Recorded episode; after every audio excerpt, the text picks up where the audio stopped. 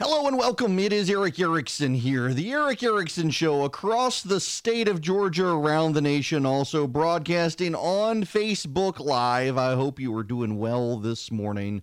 Uh, the phone number here, if you would like to be a part of the program, 877 973 7425. That is 877 97 Erick, E R I C K, 877 973 7425, um, being the phone number you would want to use to call in, of course. Now, uh, we need to talk about the elections last night. The elections last night were very interesting, and the media is rushing the media is really rushing to blame Donald Trump for Matt Bevin's loss in Kentucky. Matt Bevin, the incumbent governor in Kentucky, going down to Andy Beshear last night. Uh, listen, you can't blame Donald Trump for what happened in Kentucky. There, there are warning signs for the GOP around the nation last night, but Matt Bevin is not one of them. Matt Bevin is not one of the problems the GOP has to worry about. I want to play you some audio real quick. This is from Dana Bash at CNN. Uh, well respected. I like Dana very much. She's been talking to Republicans overnight. Listen to this. I just want to add to that, just like David is, uh, uh, I'm getting uh, texts and emails from Republicans from Kentucky uh, to here in Washington who were focused on and working on this campaign saying that this is Bevin, he's a terrible candidate, he's disliked, he's the most unpopular governor uh, in, in the country, so on and so forth. But I did get a very candid text as well to back up what David was just saying, somebody who works very hard in fundraising and strategy broadly in the Republican Party saying that this if Bevin does lose, it's a massive blow because the president went down there, the vice president, fundraisers, the Republican Governors Association, the Republican National Committee. And this person said, let's face it, a Republican president having to do rescue missions in Louisiana, Kentucky, and Mississippi means something is happening for the Republicans and Donald Trump, and it's not good.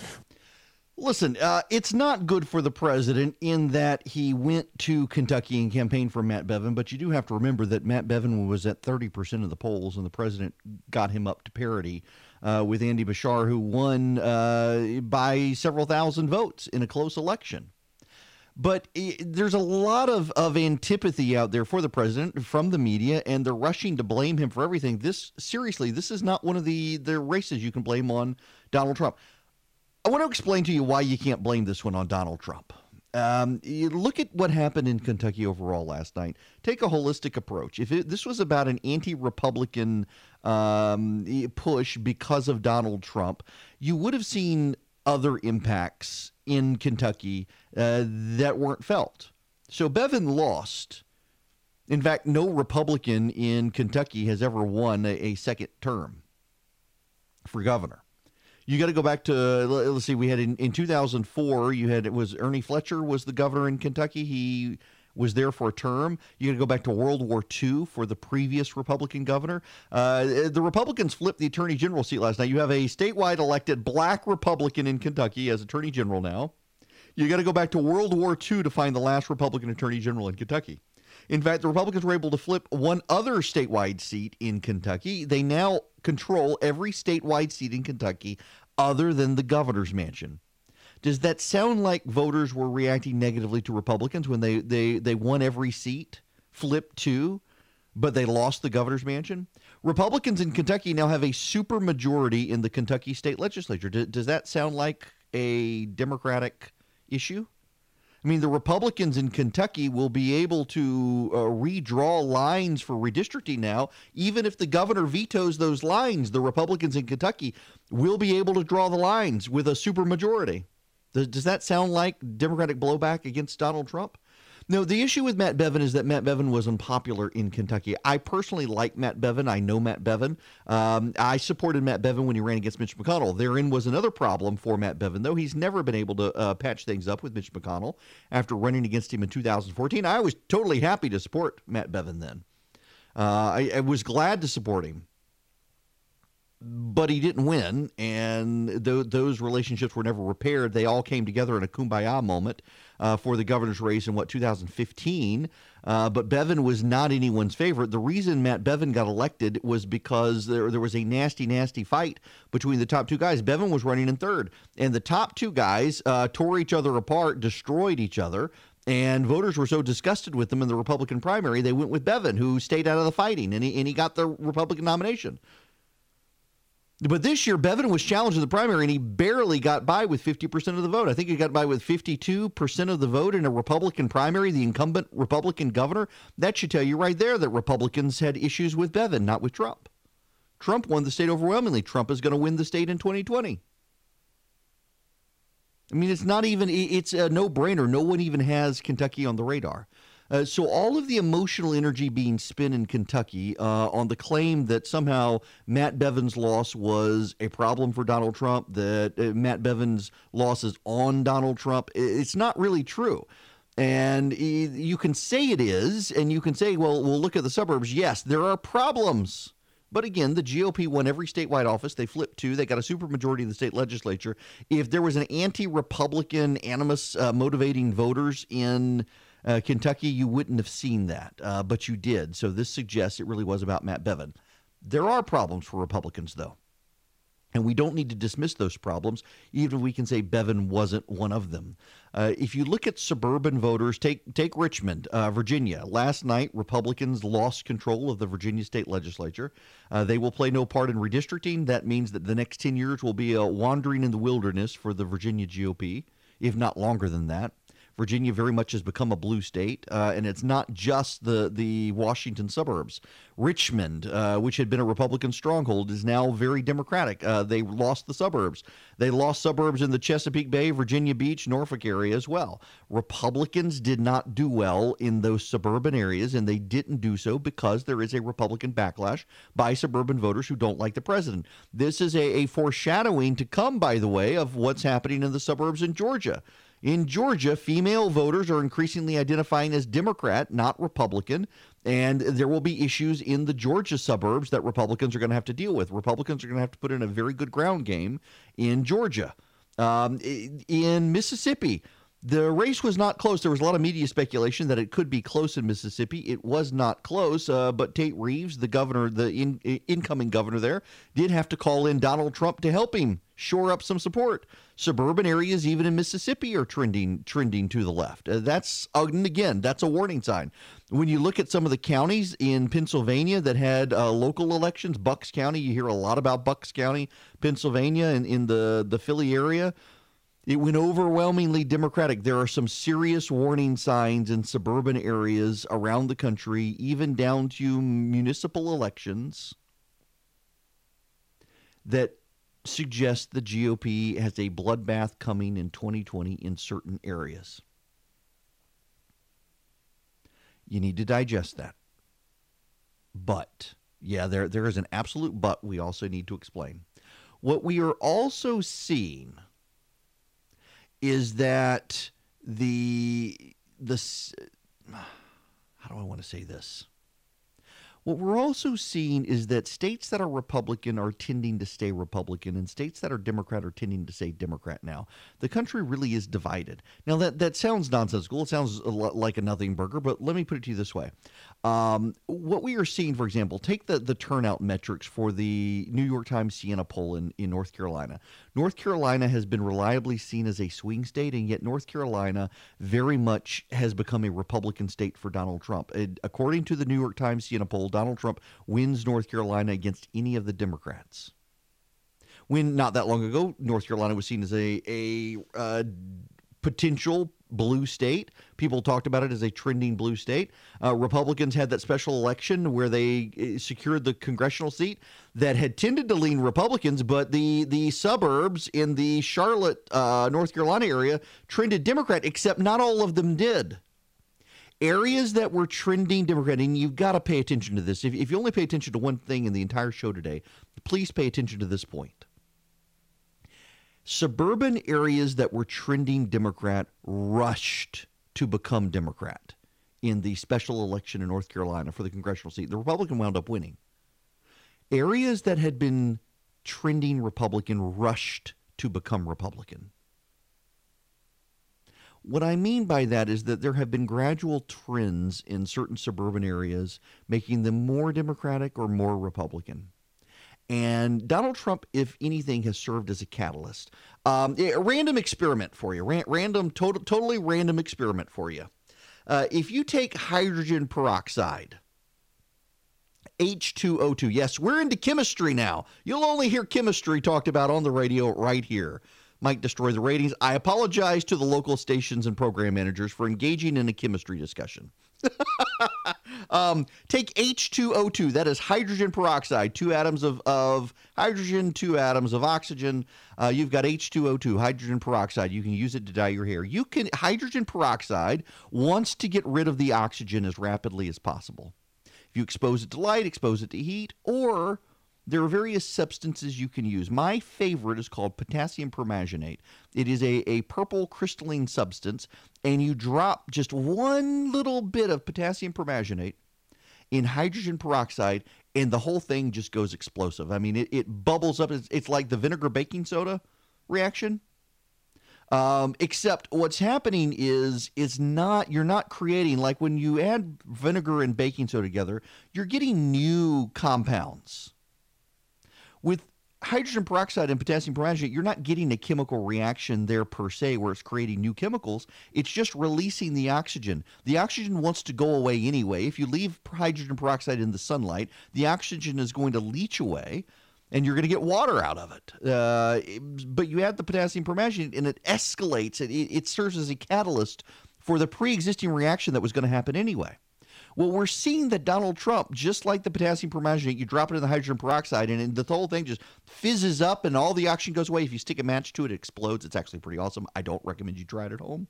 When I was a kid, I used to. I had this side venture as a kid where I would fill up balloons with hydrogen or oxygen, and, and my friends and I would blow them up. But that neither here nor there. Um, but it's a catalyst. It's it's a catalyst reaction. It, it escalates something that was already going to happen, a, a chemical reaction that was already going to happen. The catalyst speeds it up. Donald Trump is serving as a catalyst. Uh, Donald Trump is you drop him into suburban areas and you immediately see that hydrogen peroxide fizzing up reaction, separating out between the, the oxygen and the water. Uh, you see it separating out the Democrats from the Republicans. You drop Donald Trump in the middle of a suburb, and suddenly, boom, the suburb either turns bright blue or the suburb turns bright red. And we saw that in North Carolina. And there were more Republican areas than there were Democratic areas, and that helped the Republicans. And we're seeing that translate differently around the country. For example, in the suburbs of Cincinnati, Ohio is a state the Republicans must win. No Republican has ever won the presidency without winning Ohio. And we're seeing Cincinnati and Columbus, Ohio, and Dayton, Ohio suburbs that had been slightly Republican rapidly turning blue because of Donald Trump. We see this in the metro Atlanta area. I, am in Macon, south of Atlanta. Uh, I have a talk show, separate talk show in Atlanta. I, I deal with Atlanta a lot. I know Atlanta politics. And we're seeing this in Cobb County and Gwinnett County. With Gwinnett County, what's very interesting is it's not happening as rapidly as Cobb County. And part of the reason is demographics. Gwinnett County has a high Asian and Hispanic population, and Asian and Hispanic populations are not trending as Democratic as rapidly as black populations in Cobb County are making Cobb County, which is very interesting when you look at the demography, and this bears out. This bears out in the, the Siena New York Times upshot um, polling that they did that uh, other demographics, that typically means Asian voters, they're not as rushing to become Democrat. And even Hispanic voters, Hispanic voters have a real shot at becoming Republican. This is a very interesting setup for the GOP. And it's playing out differently in different suburbs around the country. What's so nerve wracking for Republicans, however, is look at Pennsylvania, where the president won Pennsylvania. But some of the areas that voted for Donald Trump in 2016 against Hillary Clinton are rapidly becoming more Democrat, including some of the Trump voters. The saving grace for Donald Trump in the poll trends in these swing districts, in these swing states, is this a lot of voters are voting Democrat, except for Donald Trump. These are voters with no institutional partisan loyalty to Republicans. They're loyal to Donald Trump. Donald Trump, if anything, is, is operating in election years like Barack Obama. Barack Obama could never get Democrats to turn out to vote for his people in off year elections, but they always turned out for him and voted for his party when he was on the ballot. And Donald Trump is doing that right now. There is a difference, though, uh, that is something the Republicans are going to have to deal with if we're honest about. and that is while Republican areas, Republican pre-existing Republican strongholds turned very bright red during the Obama years, the purplish areas they didn't split apart and catalyze; they stayed kind of purplish.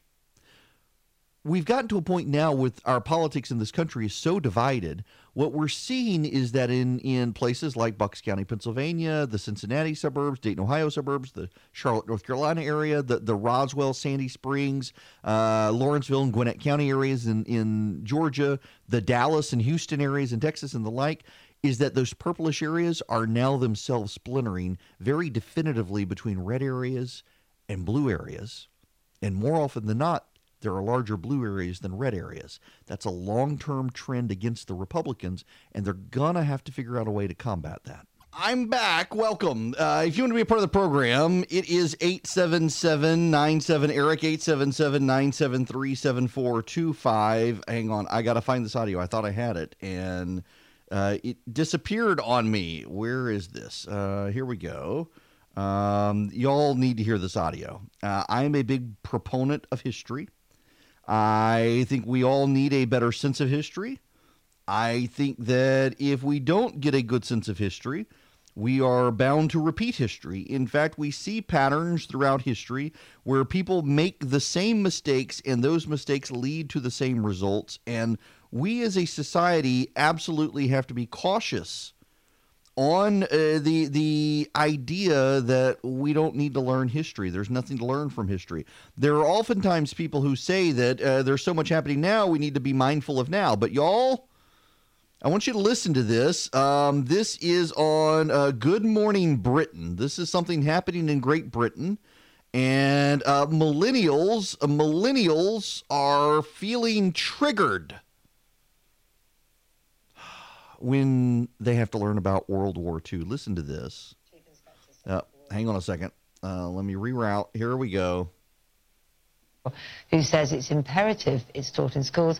And Freddie Bentley from the first series of Channel 4's The Circle who says it's not good for children's mental health. So why do you think that, Fred? Firstly, I want to start off by saying that um, I find it um, very, like, obviously it was an, a hard situation in World War II, and I don't anyone to think that I am being disrespectful in that way whatsoever. However, I will stand by the point that I don't think it's as educational in the way that we, you know, there's so many problems going on in the world at the moment, like Brexit, that's not taught in schools, and um, climate change, which is a situation that I feel like we should be aware of. And, you know, when I left school, I felt like it hit me like a ton of bricks because I didn't know anything in general life. I felt like I was going out to the world I've completed my GCSEs. I felt like I knew that what I was doing in life. Then all of a sudden, it hit me because I didn't know how to save for a mortgage. So I feel like right. instead of um, you know, focusing so much on our history and holding on to this past mm. that we can let it go a little bit. I'm not saying get rid of it totally, but let go of it a little bit and replace it with a subject that is going to be beneficial to us it feels in more the relevant. future. Yeah, more relevant. Good point, Michael. Does it mm. really matter? World War, the First World War, the conflicts that have taken place, and, totally and the fight for freedom that you and I enjoy. And I totally get that, but I don't think it needs to be in, in, in put in such a young way to young children. Like. Uh, he's afraid it will hurt their feelings, and he wants. Listen, I, I do understand the relevance in public education of learning skills uh, how, how do you get a mortgage? How do you save for a mortgage? Things like that. Although if you're coming out of high school, you typically you can learn that stuff in college. And this guy apparently has is 22 and been through college and still didn't pick those life skills up. So I don't exactly know how that's going to help him. Uh, but the idea that there's nothing to learn from history, there's actually a ton to learn from history. In fact, it's one reason, particularly in war colleges, you have to study uh, wars of the past. You can learn about the generals. You can learn about their thinking, their strategy. You can learn from history things that you can't learn from the present. For example, to understand uh, why there is a Brexit, uh, you do need to understand the history of Western Europe. to understand why there is a European Union. You need to understand the history of Western Europe. You need to understand those things to be able to put the present in proper context. This is one of the biggest issues I have with progressives these days, and, and it's a historic one. Jonah Goldberg has written about this a lot, is that they have no sense of history. They feel no need to learn history because they intend to change the future, so why be wedded to the past? The problem is they often change the future in exactly the ways people in the past did, and had they learned from those people in the past, they wouldn't have made the same mistakes in the future. You've got to have a sense of history, people. Yes, please. Uh, go to theresurgent.com every day, and you can call in here. Phone lines are now open. Uh, 877 97 Erick, 877 973 7425. Kamala Harris has new legislation she's going to file. She's going to campaign on it. She thinks you'll really like it. Are you ready? She wants to set the school hours of the nation from 8 a.m. to 6 p.m. That's right. So every child will go to school from 8 a.m. to 6 p.m. Yeah. She believes it will fix a misalignment, they call it, a misalignment of the school day and the workday that that experts say contributes to $55 billion in productivity losses each year. You're working all day, so your child should too. This is from Kira Vote at, uh, my goodness, what on earth? Um, momentary distraction, uh, momentary aside here. Da da da da da. Uh, nope. Okay. Nope. I, I just, I'm just, never mind. I'm not going to say what I was about to say. Uh, the mismatch between the school day and the work. No, I can't say that because I'll get in trouble on the radio. And you people were lecturing me yesterday about something I said on radio. The mismatch between the school day and work day presents a real burden to working Americans with families. And Senator Kamala Harris has a new bill that seeks to correct it. The majority of school days end around 3 p.m., two hours before the end of 70% of parents' workdays. And most schools don't have a way to make up the difference. Fewer than half of all elementary schools and fewer than a third of low income schools offer after school care. Beyond that misalignment, schools shut down on average for 29 days during the school year, the majority of which are reserved for professional development, parent teacher conferences, and the myriad vacations and minor holidays the federal government doesn't recognize. That's a full two weeks worth of days more than what the average American has in holidays, vacation, and paid leave combined. And then, of course, there's summer vacation, a two to three month. Re- Get her! I've started saying that a lot lately to, to capture, just to capture the, the French like passion of the resistance movement. Uh, these, these, this is nuts. This is this is so essentially Kamala Harris wants to restructure.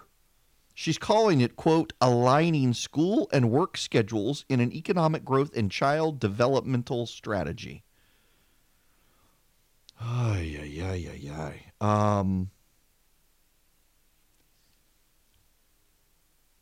Kids should not be in school all day. If we're going to restructure, let, let me throw out a wild, crazy idea. If we're going to restructure society, why don't we restructure in such a way that it incentivizes one parent staying home? Why not do that? You know, the real gap between the wealthy and the poor is parental involvement.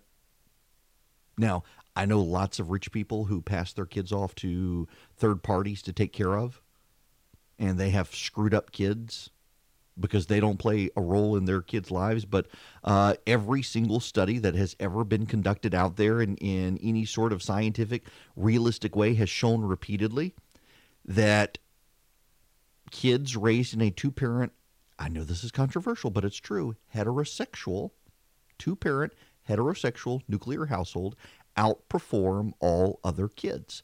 There is some more recent studies that suggest that as society gets more used to having homosexual couples, that that gap between two parent nuclear households that are straight and gay is, is disappearing.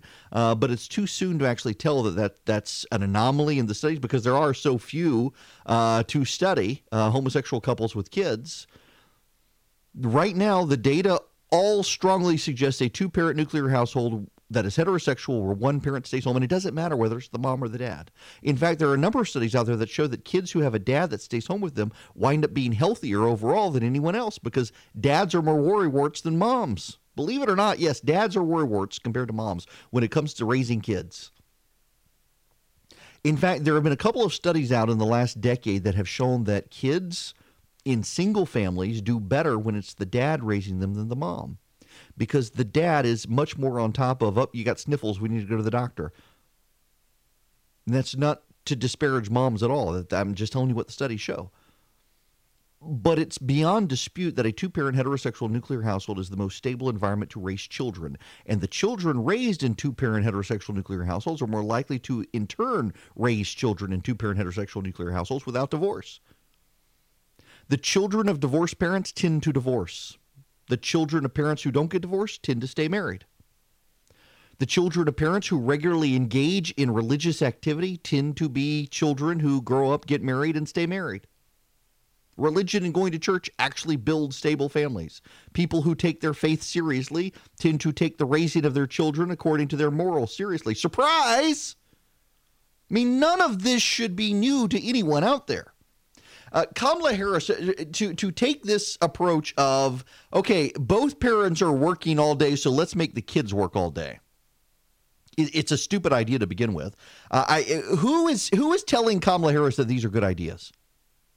Do you really think the majority of parents in America who have come to terms with the idea of their kids may go home early from school, the latchkey kids, the whole, you know, in the 1980s, uh, when I was growing up in, in the 80s and the early 90s, the latchkey kid was a new phenomenon, and the media obsessed over latchkey kids. You know what latchkey kids are?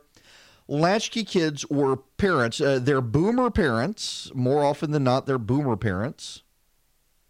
Their boomer parents were going into the workforce and having kids. The moms wanted to work. It was female equality. They're going to have jobs too. And so they gave the kids keys, and the kids could drop themselves off at home after school. The latchkey kids, they could let themselves in. They had keys to the house. They knew how to use it. It was a big thing, particularly in the, in the late 80s in the late 80s, man, after school specials, they were all about the latchkey kids. In the early 90s, about the latchkey kid on the way home and, and somebody offers him drugs and what do you do? And and I remember one of the after school specials was the, the latchkey kid goes home with his bro who, who buys him drugs and they get high while mom and dad are gone and they have a terrible situation and one of them gets sick and they don't know what to do and they all freak out and, the, and little Johnny never does that again. The latchkey kids. So in in in Kamala Harris's, we're going from the latchkey kids to to the imprisoned kids. Uh, they're they're let out at 6 p.m. when the parents come and pick them up. No more vacations for you, little Johnny, because mom and dad can't take it, so you can't take it. Listen, and I don't mean to make light of the situation of parents who are in situations where they do have to work and their kids take a vacation. What do they do? Does the kid have to come sit at the work with them? I know people who've had to do this. I know people who've had to bring their kid to the office. And I'm sympathetic to that. But do we need to disorder and upend all of society and all of our patterns and practices of society and educating our kids to accommodate parents who work until 6 p.m. when the kids get out of school at 3? We've been doing this for 30, 40 years, if not longer. What, what, what I'm what I'm struck by here, though, and you know, honestly, so those of you who got the email, I sent out an email uh, of what the show is going to be. If you want it, so you can see the kind of the, the order of things that I'm going to talk about, you'll realize that I never ever follow the order of the show. Those are just to help me think. I want to talk about these certain things. here's how I'm going to arrange them. Here's how I'm going to put them in order. I was not going to talk about this, and then this hit. So so this show has flexibility. If you want that email, by the way, text show to three three seven seven seven, and you can get it. Uh, what was I supposed to be talking about right now? According to the outline, I was supposed to be talking about Epstein and Weinstein. We'll get to Epstein and Weinstein here in a minute. I, I think this is now hitting the wire, and, and this is relevant, and we need to talk about this. The collapse of the two parent heterosexual nuclear household in this country is one of the chief uh, things that has undermined the education system and the economy of this country. A two parent nuclear household where one parent stays home and helps raise the children, does homework with them, provides for the family while the other goes off to work and works. Uh, we consider that a bastion of patriarchy, and that is bad. If dads can work and earn money, moms should work and earn money too. Except what we do is is this is a, a very selfish mindset that ignores the kids. Someone needs to raise the kids. And what we're finding more and more is that Uncle Sam has essentially indoctrinated so many people into believing Uncle Sam can raise the kid in a government school while you're off at work, except for those first five years. Well, we're going to throw them in some sort of daycare or pre care where they never build a relationship that is stable with their parents. And now what we find is that those of us who actually took the time to, to work extra, work extra hard, so one of our spouses could stay home and raise the kids, we're considered bad. We're privileged. And that privilege is bad and we can't be listened to. You see how all of, of progressive society is, stigmatizes that which is wholesome and good and normal. Uh, Gertrude Himmelfarb talked about uh, this that the, the bourgeois family is, is, considered bad. That that that which is good is considered deviant. That which is deviant is now considered good. That which goes against the way we should raise people in society is now good. That which suggests we should raise children in certain ways that's now bad. Having a parent who stays home with the kids is, is a good thing. This is not to disparage the people who can't. And unfortunately, there are a lot of people who hear this. They're like, you're, you're attacking me. I, I can't stay home with my kids. I'm not attacking you. It is not my intent to attack you. But it is my intent to tell you that if a parent can be incentivized to stay home with the child, that's what we should do. You know, if I were king for a day, if I were king for a day, uh, like the cowardly lion, if I were king for a day and I could restructure tax law, just snap my finger and say, this is going to be it now, let me tell you what I would do. I would impose on all Americans a 15% flat income tax. Every penny you earn, 15 every dollar you earn, 15 cents of it would go to the federal government. Everything. Across the board. From your first dollar, 15 cents. There would be no deductions, there would be no exemptions. We would start it at $40,000 so people who earn less than 40,000, you wouldn't you wouldn't have to pay any taxes, but starting from $40,000, 15% of your income would go to the federal government. No deductions, no no exemptions, 15%. be very simple. Fill it out on a postcard take all the money you earn, capital gains, income, investments, you name it, and 15% of that goes to the federal government.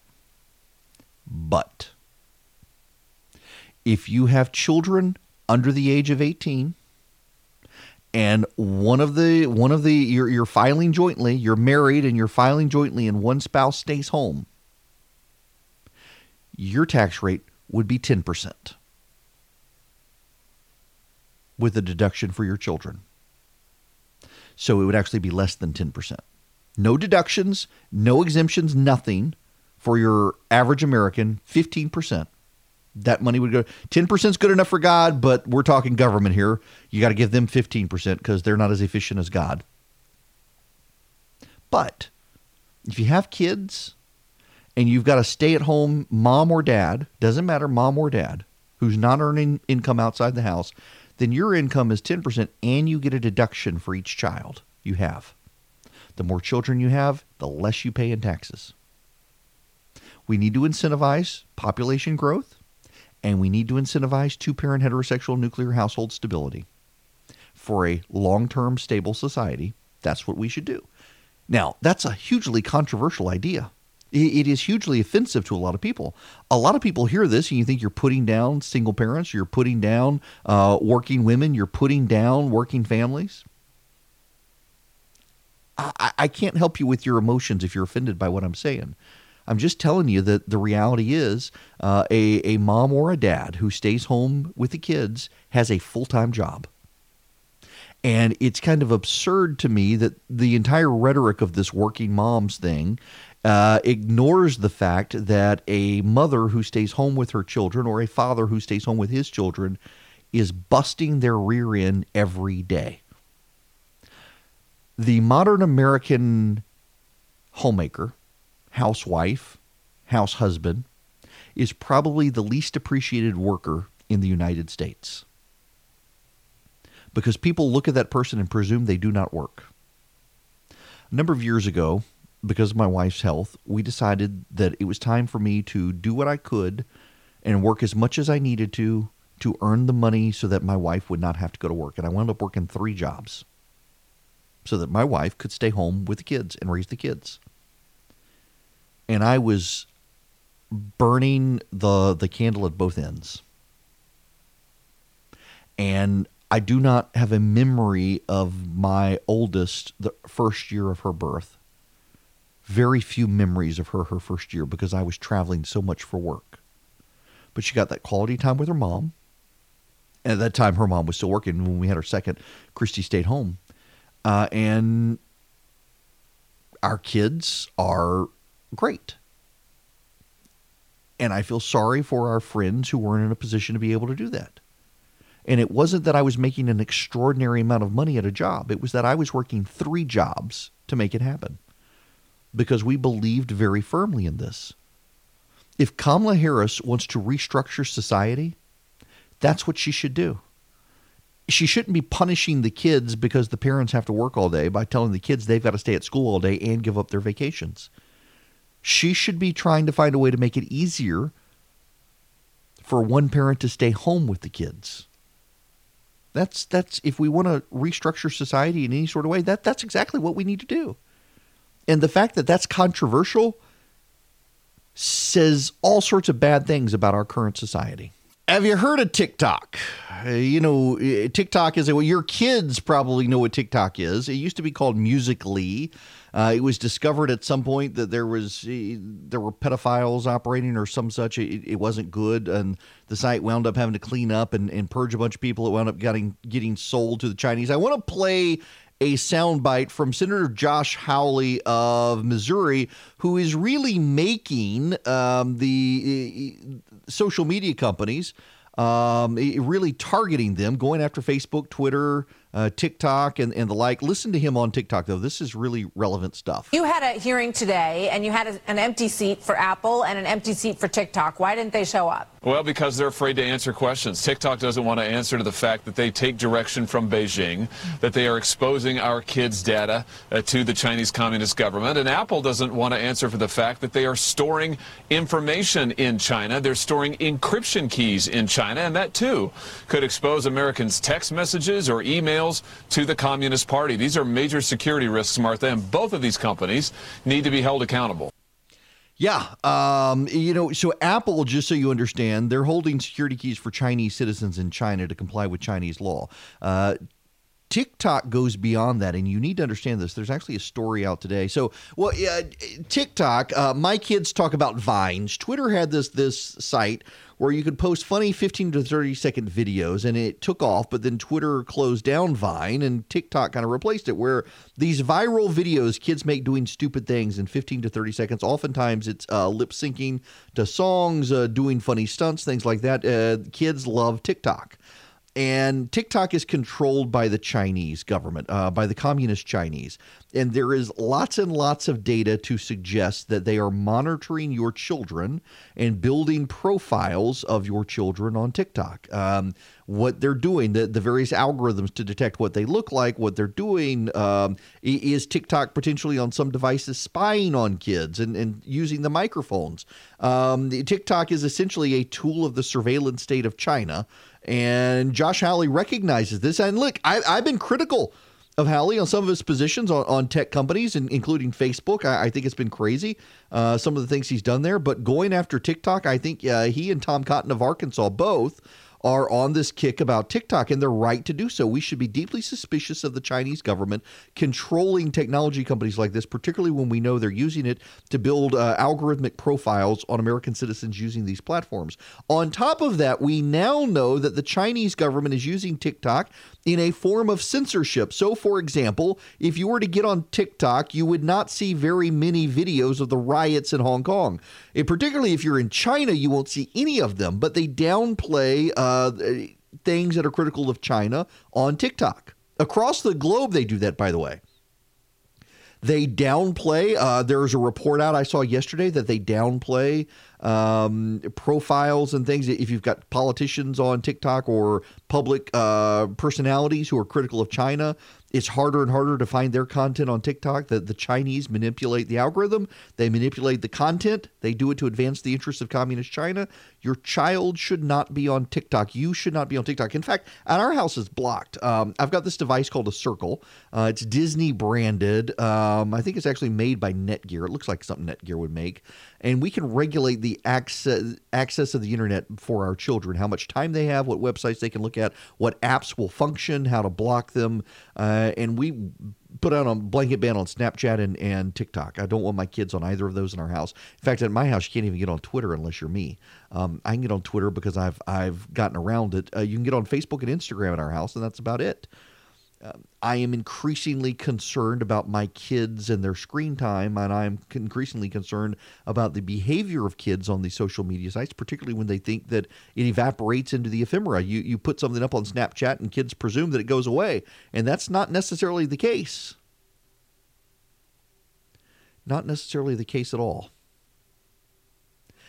we got to be more careful about these things. And Hawley is right to be raising this issue on China. Now, when we come back, we need to get into impeachment. We also need to get into some Georgia news. Interesting what uh, Delta is doing here in Georgia. And Kanye West, every song on his album is now on the Billboard 100. And you notice how the media just can't bring themselves to talk about it? We would still be talking about Taylor Swift's new album if she had come out with an album. But Kanye West comes out with a, a Jesus album and the media just can't bring themselves to talk about it. We should talk about it. But before we do anything, impeachment, the Sondland testimony, and the whistleblower, and why we need to know who the whistleblower is at this point. Y'all, I would like to thank Quip for sponsoring this week's show. Y'all, I love my Quip toothbrush. I bragged about it forever. I continue to brag about Quip because it is a great toothbrush. In fact, I took a trip this past weekend. My Quip went with me, obviously. It goes with me everywhere. And I really do get two minutes of brushing my teeth. Now, if you're not familiar with Quip, Quip is actually it's the size of a regular toothbrush. It works on two AAA batteries. They send you the battery or one AAA battery. They send it with the Quip and it just works. Your toothbrush gives you great sonic vibrations for 2 minutes. It pulses for every 30 every 30 seconds it pulses so that you know to switch it around in your mouth to, to get an even brushing. My dentist, my orthodontist, they both think I've been bleaching my teeth. I haven't. I've just been brushing really really well because the Quip vibrations are great to clean and the pulse makes sure that I know I, have got two minutes to go. It turns itself off after two minutes, and it makes sure that I'm getting an even cleaning by, by pulsing every 30 seconds as I switch it around. If you haven't quite tri- bleh, haven't tried Quip, let me slow down. If you haven't tried Quip, you should. You really actually should. Uh, it's a great toothbrush. I've tried the $100 supersonic toothbrushes. Nothing comes close to the Quip toothbrush. Nothing has incentivized me to get a two minute brush into my teeth like Quip. You'll find that's the case with you, my wife, my kids. We've all got Quips. Quip starts at just $25. You can get your first refill free at getquip.com slash Erickson, E-R-I-C-K-S-O-N. It's a simple way to support the show. It's a simple way to get a better toothbrush. You go to getquip, G-E-T-Q-U-I-P dot com slash Erickson, and you'll get a refill free. Your brush head, every three months, they'll send you a new one. Your first one will be free. Go right now to GetQuip, G-E-T-Q-U-I-P dot com slash Erickson. Take advantage of this great deal. Thanks to Quip for sponsoring the show. Hello and welcome. It is Erick Erickson here, the Erick Erickson Show around the nation here in Georgia on Facebook Live. You can pretty much get me everywhere. You can go to theresurgent.com as well. You should follow me on social media at EW Erickson Twitter, Facebook, Instagram, YouTube, EW Erickson, E W E R I C K S O N. And you can call me if you want to call and chat this morning. Phone lines are open 877 97 Erick. That's 877 973 7425. Uh, if you weren't here the first hour, we, we already covered the Bevin race, the, uh, the Virginia race. We'll circle back to them, but we need to talk about impeachment right now. Uh, and I want to talk about it from several angles. Of course, there's the news of Gordon Sondland, who's now basically saying, yes, there was a quid pro quo, and he gave it.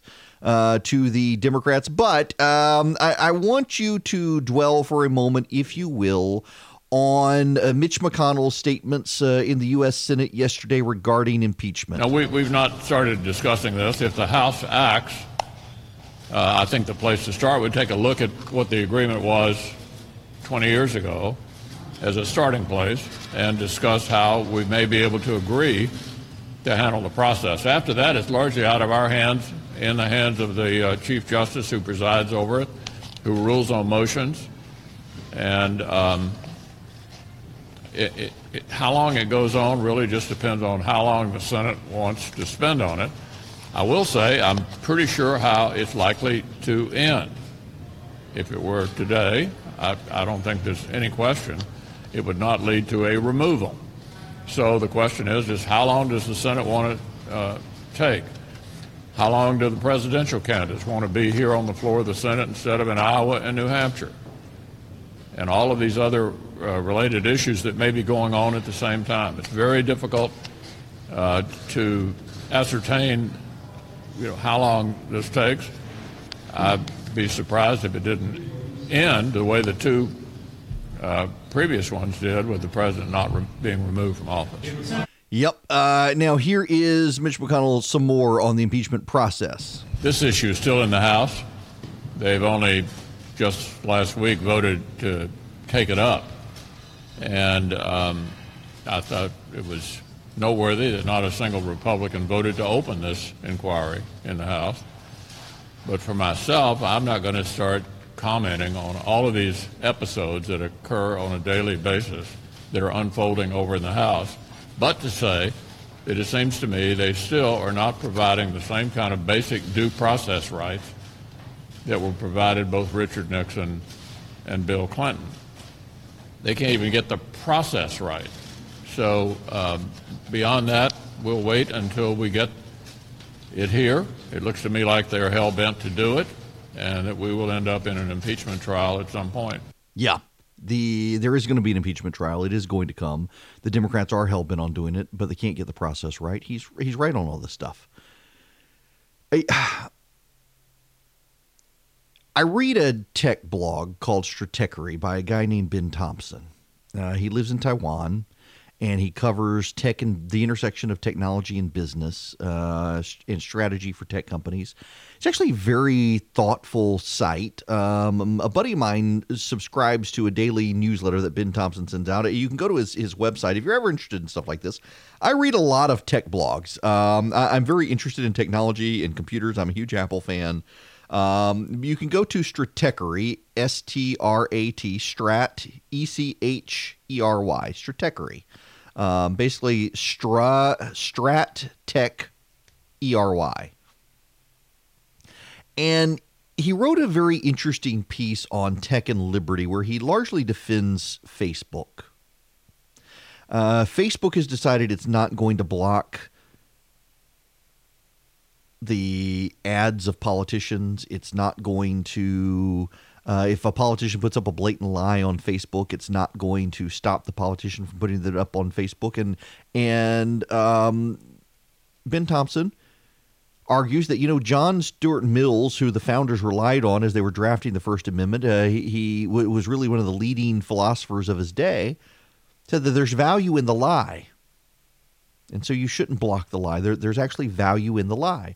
The value in the lie is more often than not the sign of someone's character. Um, that you, as a as a civic minded person engaged in society, have obligations to think for yourself and determine for yourself if something's true or false.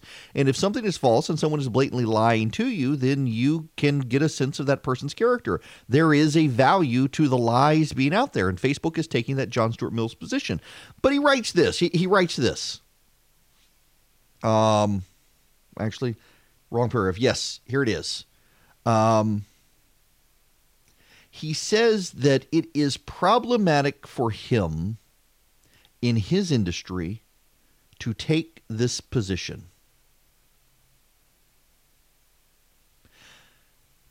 It is problematic for him to write in defense of Facebook frankly, this is him writing. I find it deeply concerning that I might have any trepidation in writing that Facebook made the right decision. The unquestioned assumption of the media world in which I live is that Facebook is uni- uniquely guilty of all manners of crimes, first and foremost, the election of one Donald Trump as president, never mind the questionable campaign choices of his opponent or the unrelenting focus on emails by the mainstream media, emails in general being far more impactful uh, the Russian intelligence operation. Think about that. Here's a guy in the tech press who has to note that it is um, it, it, it's it's concerning that he's got trepidation on saying what he thinks about Facebook. I, I bring that column up because I, it was on my mind when I was writing what I was writing last night because I am very mindful. Uh, I have a lot of friends of mine who treat impeachment very seriously. They think the president's done something wrong. Now, they've never liked the president to begin with.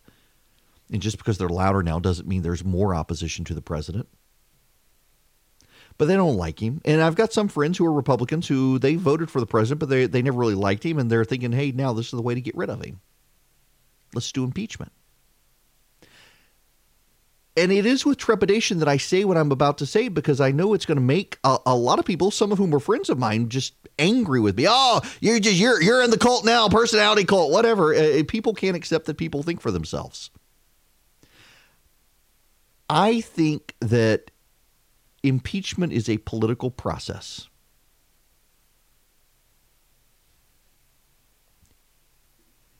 Impeachment is a political process, and the ballot box is a political process.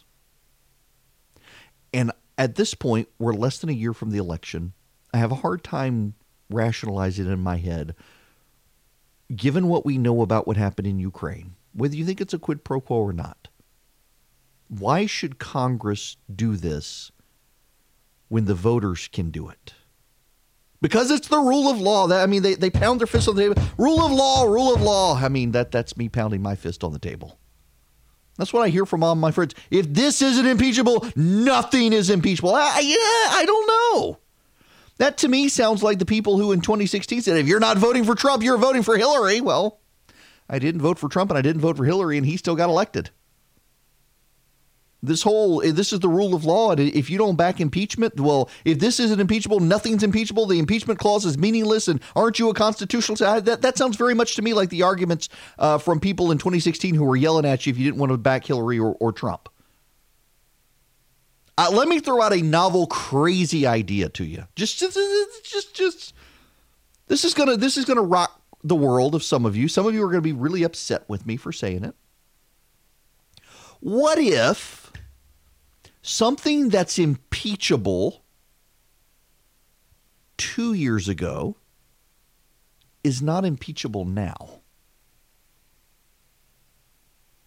Well, what if something that was impeachable two years ago is not impeachable now? Now, how could this be? The rule of law, the law hasn't changed. Yes, but impeachment's a political process, is it not? I mean, this is what we're hearing. See, they, I think both sides are trying to have it both ways. Uh, you've got people saying, we need to hear the whistleblower. We need the whistleblower. Well, we got to know the whistleblower. And, and the, the, the other side is saying, well, this isn't a criminal proceeding. But the president has the right to face his accuser. Exactly. This isn't a criminal proceeding. If this were a criminal proceeding, the president would have the right to face the accuser. But this isn't a criminal proceeding. We have other firsthand accounts. We don't need the whistleblower.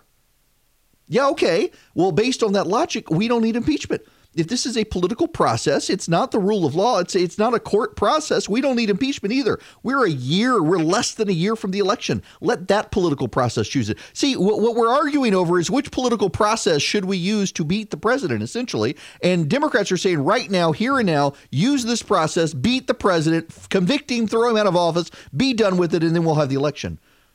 And I think more and more in my head, the way I think about this, let the voters do it. Gather up all the evidence you want. Gather up all the evidence.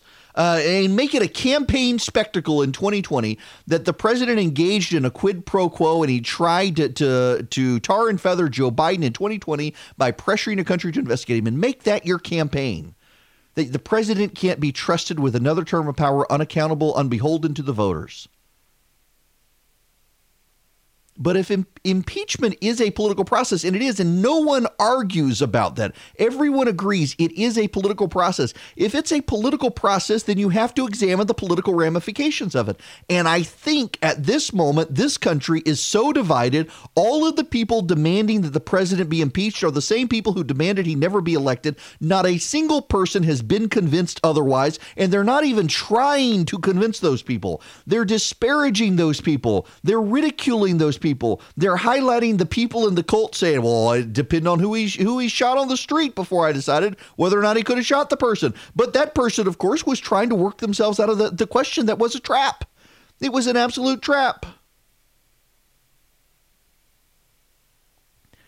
The country is so divided, and there are so many people who hate the president, who will never give the president the benefit of the doubt. And contrast that, there are so many people who love the president and will never question the president. This should be decided by the voters, not by a group of Democratic congressmen and senators who have fundraised on the idea of impeachment. You see, here here's the thing. Here, let, us just let me let me put it to you this way: um, uh, the grand jury per se is the House of Representatives, and it goes to a trial in the Senate where the Senate serves as jurors. Now, I can tell you, Elizabeth Warren, Kamala Harris, Cory Booker, they've all Bernie Sanders, they've all been out there saying impeach him. You had members of the House saying impeach the blankety blank, that that's what they were going to do. And so, how can the president get a fair trial in the Senate when Elizabeth Warren and Cory Booker and Kamala Harris and the like have already come out and said he needs to be impeached. He needs to be gone. This is the way to do it. The Democrats respond, well, this is a political process. It's not an actual process in a court of law. Exactly my point. So too is voting at the ballot box. At least then you have the voters who can make the case, and then you have the voters deciding, as opposed to a group of partisans in the Senate who have been fundraising on the idea if you can't understand why half of this country looks at this process and thinks there's something broken about it and that it, it was uh, the, the the the it was already rigged to begin with, you're not understanding the fundamental dynamics in this country right now. The country is supremely divided, and it's divided on things like this, and the impeachment process is only going to make it worse. There are ways to remove the president. You just got to wait until November of next year to do it. The people who want the president removed yesterday are the people who didn't want him elected in 2016. They haven't convinced anyone to go with them yet. You haven't convinced, I mean, the Democrats, for God's sakes, they haven't been able to convince some of those 19 Republicans leaving the House of Representatives who hate the president. Most of them hate the president. They don't like the president, and they're no longer beholden to the president, and there's nothing the president can do to them now because they're leaving. And the Democrats could not even convince them to side with them. The Democrats, if they rush this, they're going to screw it up. And right now it appears they're rushing it. If they take their time, it's going to spill over into primary season next year for the Democrats. It may impact Iowa. It may impact New Hampshire. It's, it's on Mitch McConnell's schedule. They do it after the Christmas holidays. It starts up the second week of January. If it takes five to six weeks, like the, the Clinton impeachment did, they're going to be missing primaries. Because the senators who are running for president, they have to be in the Senate for the trial. They can't skip. The Senate sergeant at arms can round them up. So, why disrupt the process? Why disrupt everything that's happening? And just settle this at the ballot box. Listen, I understand, and I don't want to make a lie to the people who say this really is a rule of law situation.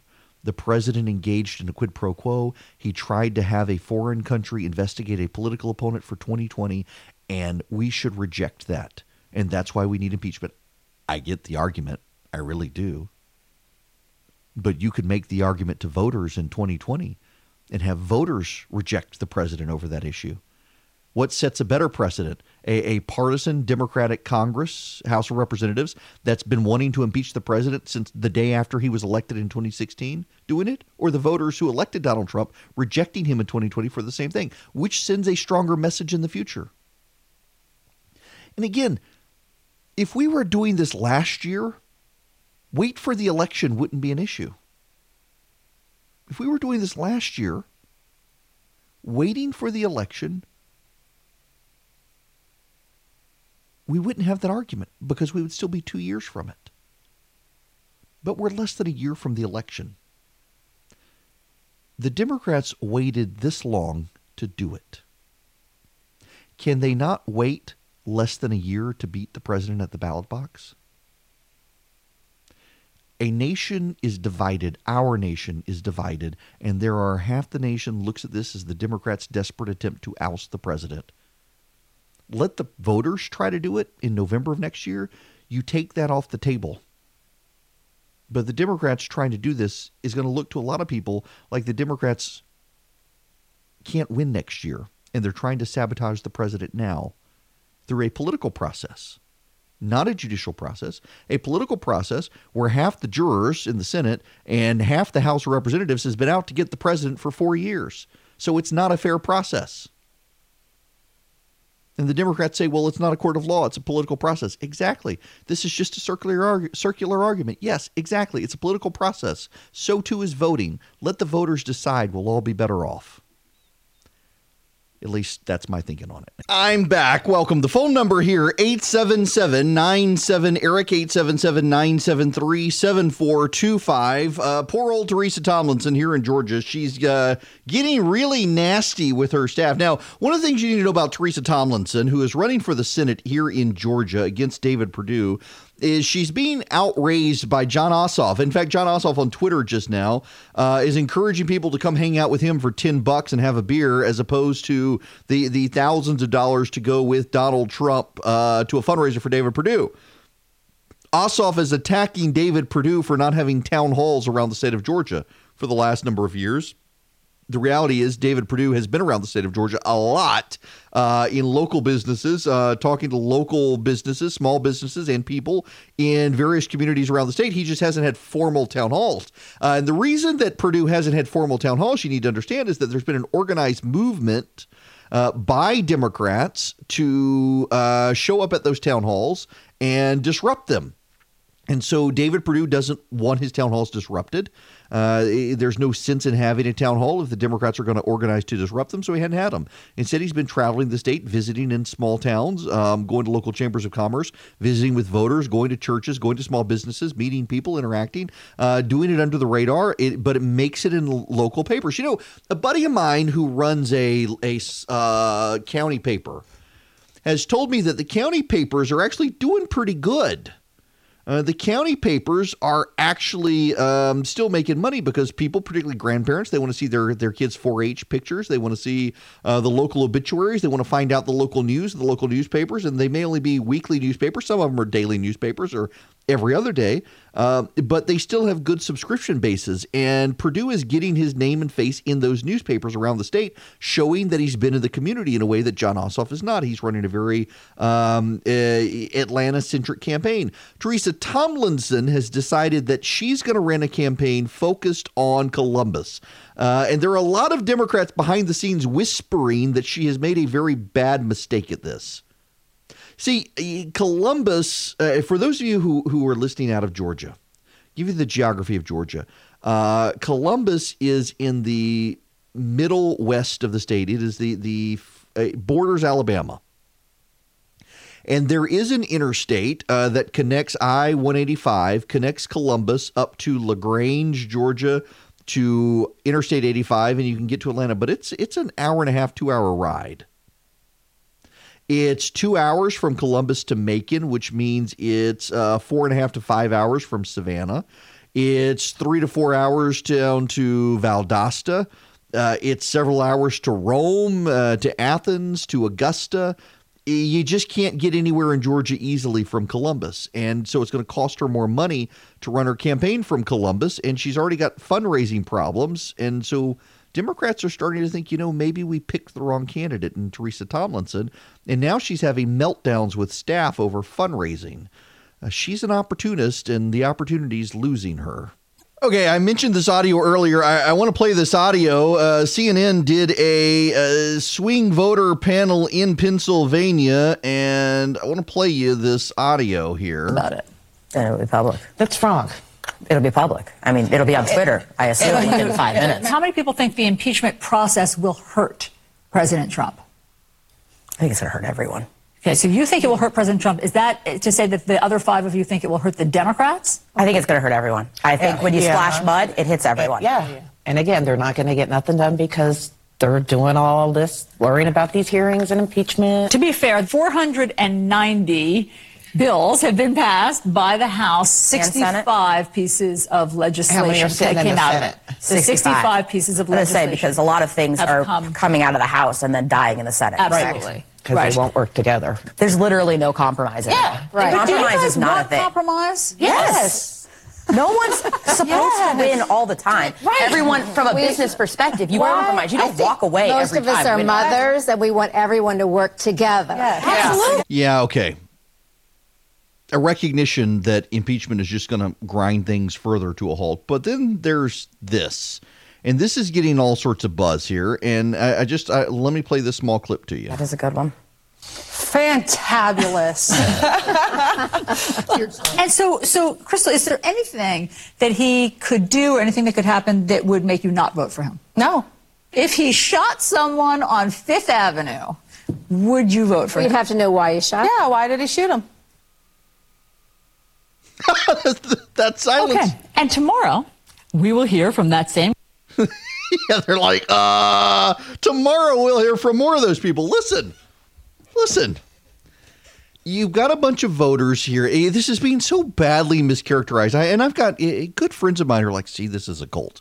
This is a cult. I'm willing to concede there are some seriously cult like aspects to support for President Trump, just as there were for Barack Obama. There are some people who can concede that he does no wrong. But I'm watching this CNN panel and this discussion, and a lot of them are saying, you know, I don't like the media.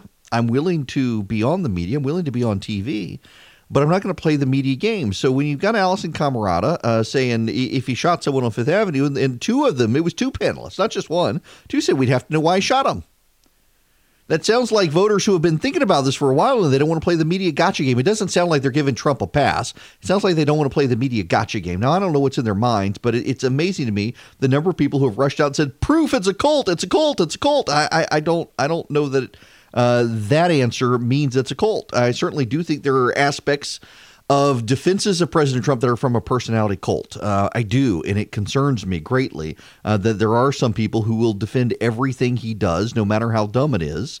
Uh, and but there are also people who will attack everything he does, no matter how smart it is. There are people who cannot credit the president for anything. That is a cult as well. That is part of a personality cult. Uh, we can move on from this. Uh, I, I, I want to spend just a little bit of time on two completely unrelated stories. Now, I, I, I need to I need to set this up for you. Uh, as trust me, I'm a professional. I'm going to take two completely unrelated stories and I'm going to put them together.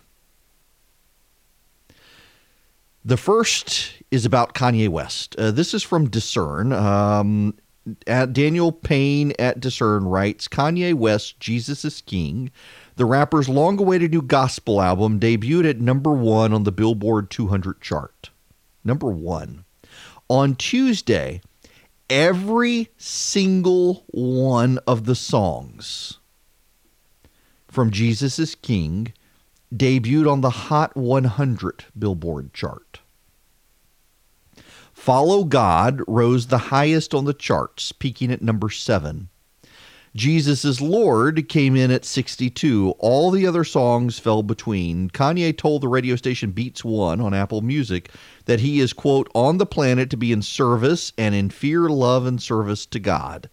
Um, let me, let's see. Yeah, the, so the album is number one. In the top 25 were Selah and On God. Um, God is and use this gospel were 36 and 37. Everything we need was 33. Water was number 50. Hands on was 59. Every hour was 44. Jesus is Lord is 62.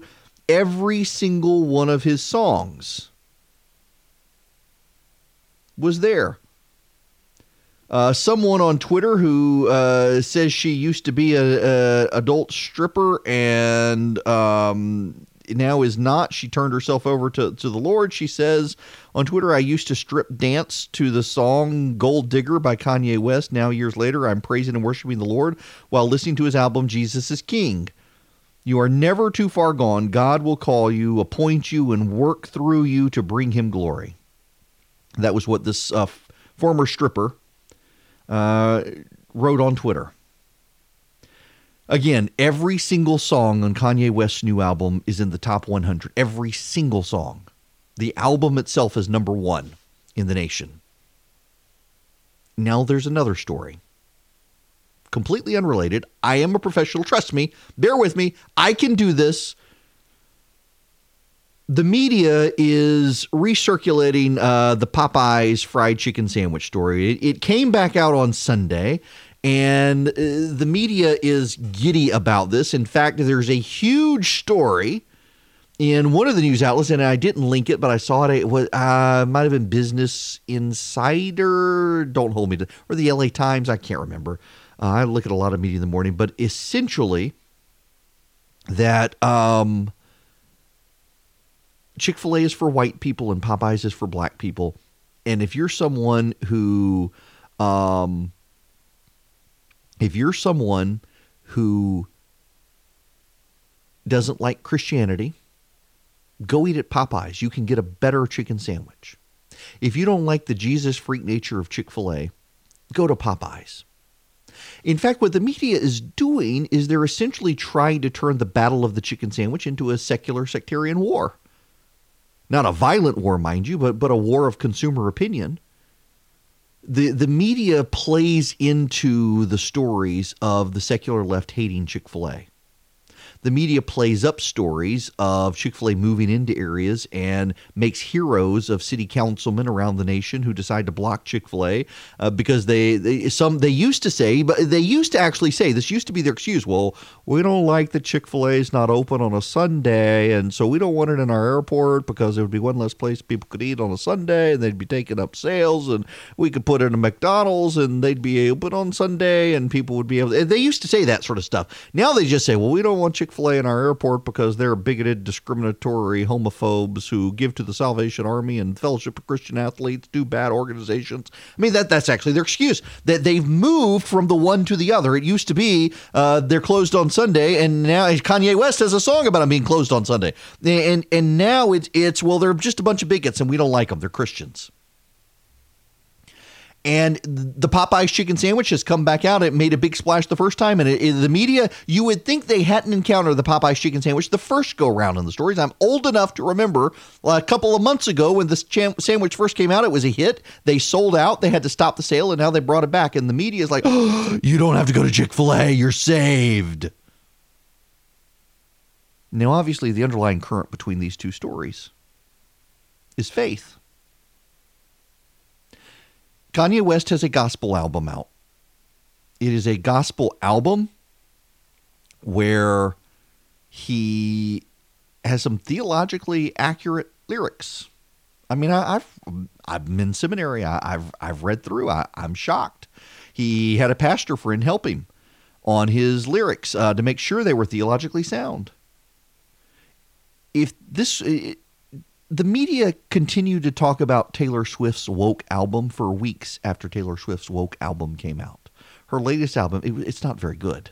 My my 14 year old loves her some Taylor Swift, but having listened to this new album several times, she's mm, she I mean she likes it. She listens to it, just not as popular with her as her older stuff and and part of it with her is that she says even at 14 she has used Taylor Swift as an escape from my job talking politics uh, from politics around us uh, and now she can't avoid it with Taylor Swift. The media loves it. Taylor Swift has finally come out as one of them. She's come out as a member of La Resistance.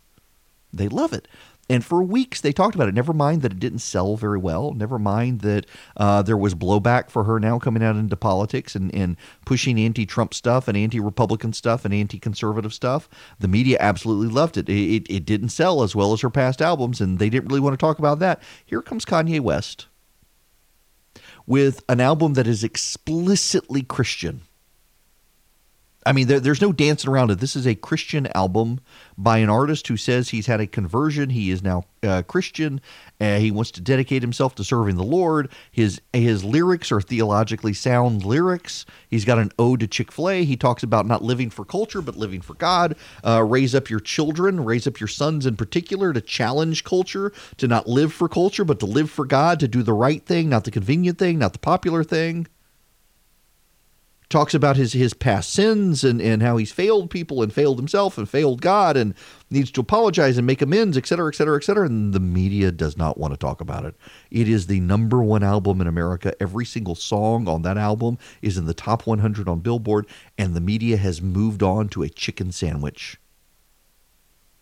And the reason the media has moved on to a chicken sandwich is because that chicken sandwich is expressly, exceedingly, explicitly frankly in competition with that Christian chicken restaurant. And in so being and in so doing, there is something the media can use to point to and say, hey, we need more Popeyes, less Chick fil A. Popeyes isn't a homophobic, bigoted Christian organization that supports family charities. If you can't see the bias in this stuff, I'm afraid I can't help you. If you can't see the bias in this stuff, I suspect there may be a bias that you have. The media is a secular institution hostile to people of faith, hostile to things of faith, hostile to the values of people of faith, and is willing to speak truth to power and take on subjects that are uncomfortable and awkward so long as it does not impact the bottom line of the media organization. The biases are not just in what stories are covered, but what stories are not covered. The bias is in how stories are covered. The bias is in the profit margin of the media. Don't believe me? Have you heard this? I've had the story for three years. I've had this interview with Virginia Roberts. We would not put it on the air. Um, first of all, I was told, Who's Jeffrey Epstein? No one knows who that is. This is a stupid story. Um, then the palace found out that we had her whole allegations about Prince Andrew and threatened us a million different ways. Um, we were so afraid we wouldn't be able to interview Kate and Will that we that also quashed the story. And then, um, and then Alan Dershowitz was also implicated in because of the planes. She told me everything. She had pictures. She had everything. She was in hiding for 12 years. We convinced her to come out. We convinced her to talk to us. Um, it was unbelievable what we had. Clinton. We had everything. I, I tried for three years to get it on to no avail, and now it's all coming out, and it's like these new revelations, and I freaking had all of it. I, I, I'm so pissed right now. Like every day, I get more and more pissed because I'm just like, oh my god, we it was um, what what we had was unreal. They had it all. And by the way, do you know what the, the spin is from Media Watchers today? Uh, Brian Stelter at CNN and the like is is the poor media hero, the victims. I mean, that, that's, that's actually the spin. Uh, how dare Jeffrey Epstein hire lawyers and those lawyers try to silence the press? That was in Brian Stelter's morning email at CNN on this, taking the ABC News spin that it was it was the lawyers. We, we had to make sure the story was vetted, and the lawyers impeded us. We, we couldn't make sure the story was vetted. Uh, we we couldn't run the story. In the same way, nobody wants to hold NBC News accountable. Nobody wants to hold NBC News accountable over Harvey Weinstein and the Ronan Farrow book. The rest of the media is covering for NBC News. They're now covering for ABC News at CNN, dismissing this story, saying that this is all being blown out of proportion. Here's a reporter who had everything on Epstein three years ago, had it all, and she and ABC News are somehow the victims because James O'Keefe, a right wing troll, helpfully labeled by CNN, got this video and exposed it.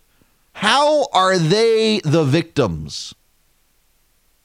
They're not. They didn't want to impact ratings. They wanted an interview with William and Kate and were afraid Buckingham Palace would block it if they tied Epstein to uh, Prince Andrew. It was all about ratings all about market share, all about gain, all about the sweeps. It had nothing to do with what's right or wrong. It had nothing to do with talking truth to power. You see, they had less credibility in the allegations against Brett Kavanaugh. And ABC News and NBC News and CBS News and CNN and MSNBC, they were willing to run with that. The New Yorker, they were willing to run with the unsubstantiated allegations against Brett Kavanaugh, where the star witnesses had no witnesses to back them up. All of the names of people who could back them up couldn't back them up. But yet, this, they had the pictures, they had the evidence, they had the documents, they had it all, and they wouldn't run it. They were willing to extend protections to a pedophile, they were not willing to extend to Brett Kavanaugh because they are uniformly liberal. They are uniformly of the left. They are uniformly in the tank for the Democratic Party. They're only willing to talk truth to power if the power has an R next to it. Otherwise, they protect and they defend. And this is why so much of the American public does not like the media, does not trust the media. And the very same media that is willing to cover for a pedophile so that they don't lose access to the rich and powerful is the very same media that's willing to pick winners and losers in a chicken sandwich war because one of those organizations happens to have owners who are explicit about their faith. It's the very same media that will refuse to cover a groundbreaking, world famous artist because his latest album is about God and theologically correct. Do you think that if Kanye West, if he were to come out with, with a a postmodern uh, God album and it was all spiritual self help in the style of Oprah Winfrey or Rob Bell as opposed to theologically accurate, what do you think the media reaction would be? They would be dancing in the streets for for woke theology, Kanye West. They would be talking about this months from now. If his album didn't clear the top 200, they would be talking about how the Christians in this country are are bigoted boycotters of a black rapper. But nope. They're not they don't want to talk about it at all because it's theologically sound. To the extent they want to talk about Chick-fil-A, it's to disparage it in contrast to something like Popeyes. And it's the exact same media that'll go after Brett Kavanaugh, a Catholic conservative Supreme Court nominee, with unsubstantiated rumors while they have the substantial rumors substantiated by victims with Jeffrey Epstein. And oh my gosh, we can't run this story. It might hurt us getting interviews with other people. Welcome back. It's Erick Erickson here. The phone number 877-97 Eric 877-973-7425. I don't know. Where is this? Um some airport on the messaging system. Um there, there's a messaging screen. Wait, wait, wait, wait, wait, wait. I, I, oh, San Diego International Airport. That's where it is on the messaging screen. Uh, airport is paging Epstein cover up. Please meet your party at Terminal 2 East by American Airlines. That's the, the sound you hear is, is that somebody has this up on Twitter. They're recording it. Ep, airport is paging Epstein cover up. Please meet your party at Terminal 2 East by American Airlines. Y'all, I'm sorry. Uh, maybe I shouldn't laugh at this stuff, but I just I find it absolutely hysterical. So, um, so when I was on my guys' weekend, I apparently, at some point in the middle of the night, texted the group that I was with. Can't believe I did this. Um, I, my tweet read, or my text to the group read something along the lines of, "Guys, I think I've had too much to drink, and Epstein didn't kill himself."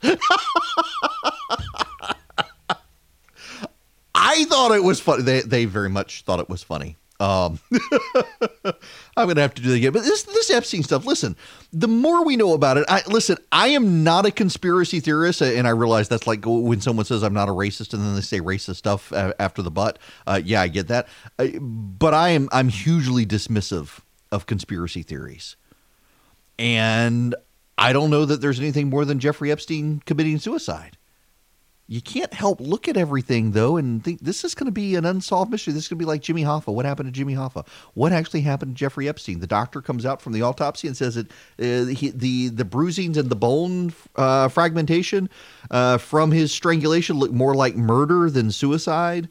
The camera there there was no camera. Someone was asleep. It's just it really is convenient that all of these things happened with Jeffrey Epstein, particularly when it was obvious that if he had the goods on so many people people were going to be out to get him. So I find the, this, and it is, you need to understand, this is coming from like Reddit and 4chan. It's trolls who are firing this up, and, and it's swept into the popular consciousness again. Uh, someone I saw that there are all these viral photos coming out that someone apparently at a, at a Target rearranged the stockings. Maybe it was photoshopped, I don't know, but the rearranged the stockings. Uh, you know, the stockings that have the initial on them, so you can get, if your name starts with an A, you can get the stocking that has an A, etc. Someone rearranged them to spell out uh, Epstein didn't kill himself. I mean, I find it very funny, and I realize it, it originated from dark resource, resource recesses of the internet and spilled out into popular culture. But this whole uprising of the American people over calling BS on the story, I actually find it rather refreshing to see people rising up and saying, "Hey, we we need more than what we've got on the story. Clearly, there's a there there." Y'all, I would like to thank Quip for sponsoring this week's show. Y'all, I love my Quip toothbrush. I bragged about it forever. I continue to brag about Quip because it is a great toothbrush. In fact, I took a trip this past weekend. My Quip went with me, obviously. It goes with me everywhere. And I really do get two minutes of brushing my teeth. Now, if you're not familiar with Quip, Quip is actually it's the size of a regular toothbrush. It works on two AAA batteries. They send you the battery or one AAA battery. They send it with the Quip and it just works. Your toothbrush gives you great sonic vibrations for 2 minutes. It pulses for every 30 every 30 seconds it pulses so that you know to switch it around in your mouth to, to get an even brushing. My dentist, my orthodontist, they both think I've been bleaching my teeth. I haven't. I've just been brushing really really well because the Quip vibrations are great to clean and the pulse makes sure that I know I, have got two minutes to go. It turns itself off after two minutes, and it makes sure that I'm getting an even cleaning by, by pulsing every 30 seconds as I switch it around.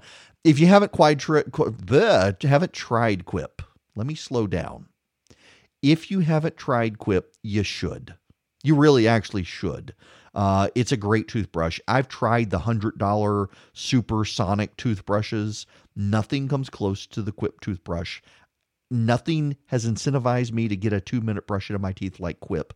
You'll find that's the case with you, my wife, my kids. We've all got Quips.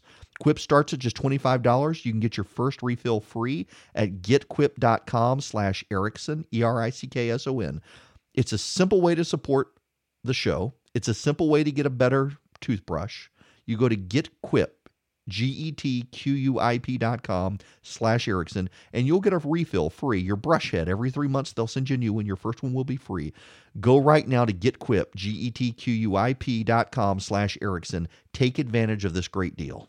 Thanks to Quip for sponsoring the show. Hello and welcome. It is Erick Erickson here, the Erick Erickson Show across the state of Georgia, around the nation and the world on Facebook Live. You can go to EW Erickson on Facebook.com to see the live feed if you want, or stay where you are if you're listening, uh, tuning in around the state of Georgia. The phone number, if you want to call in and say hi, is 877 97 Eric, 877 973 7425. Although you better not call in just to say hi because my call screener will get snippy with you if you do that. Uh, 877 97 Eric, 877 973 7425 is the phone number. And we need to talk about getting naked. I no no no no no no just just just just bear with me here. Bear with me here.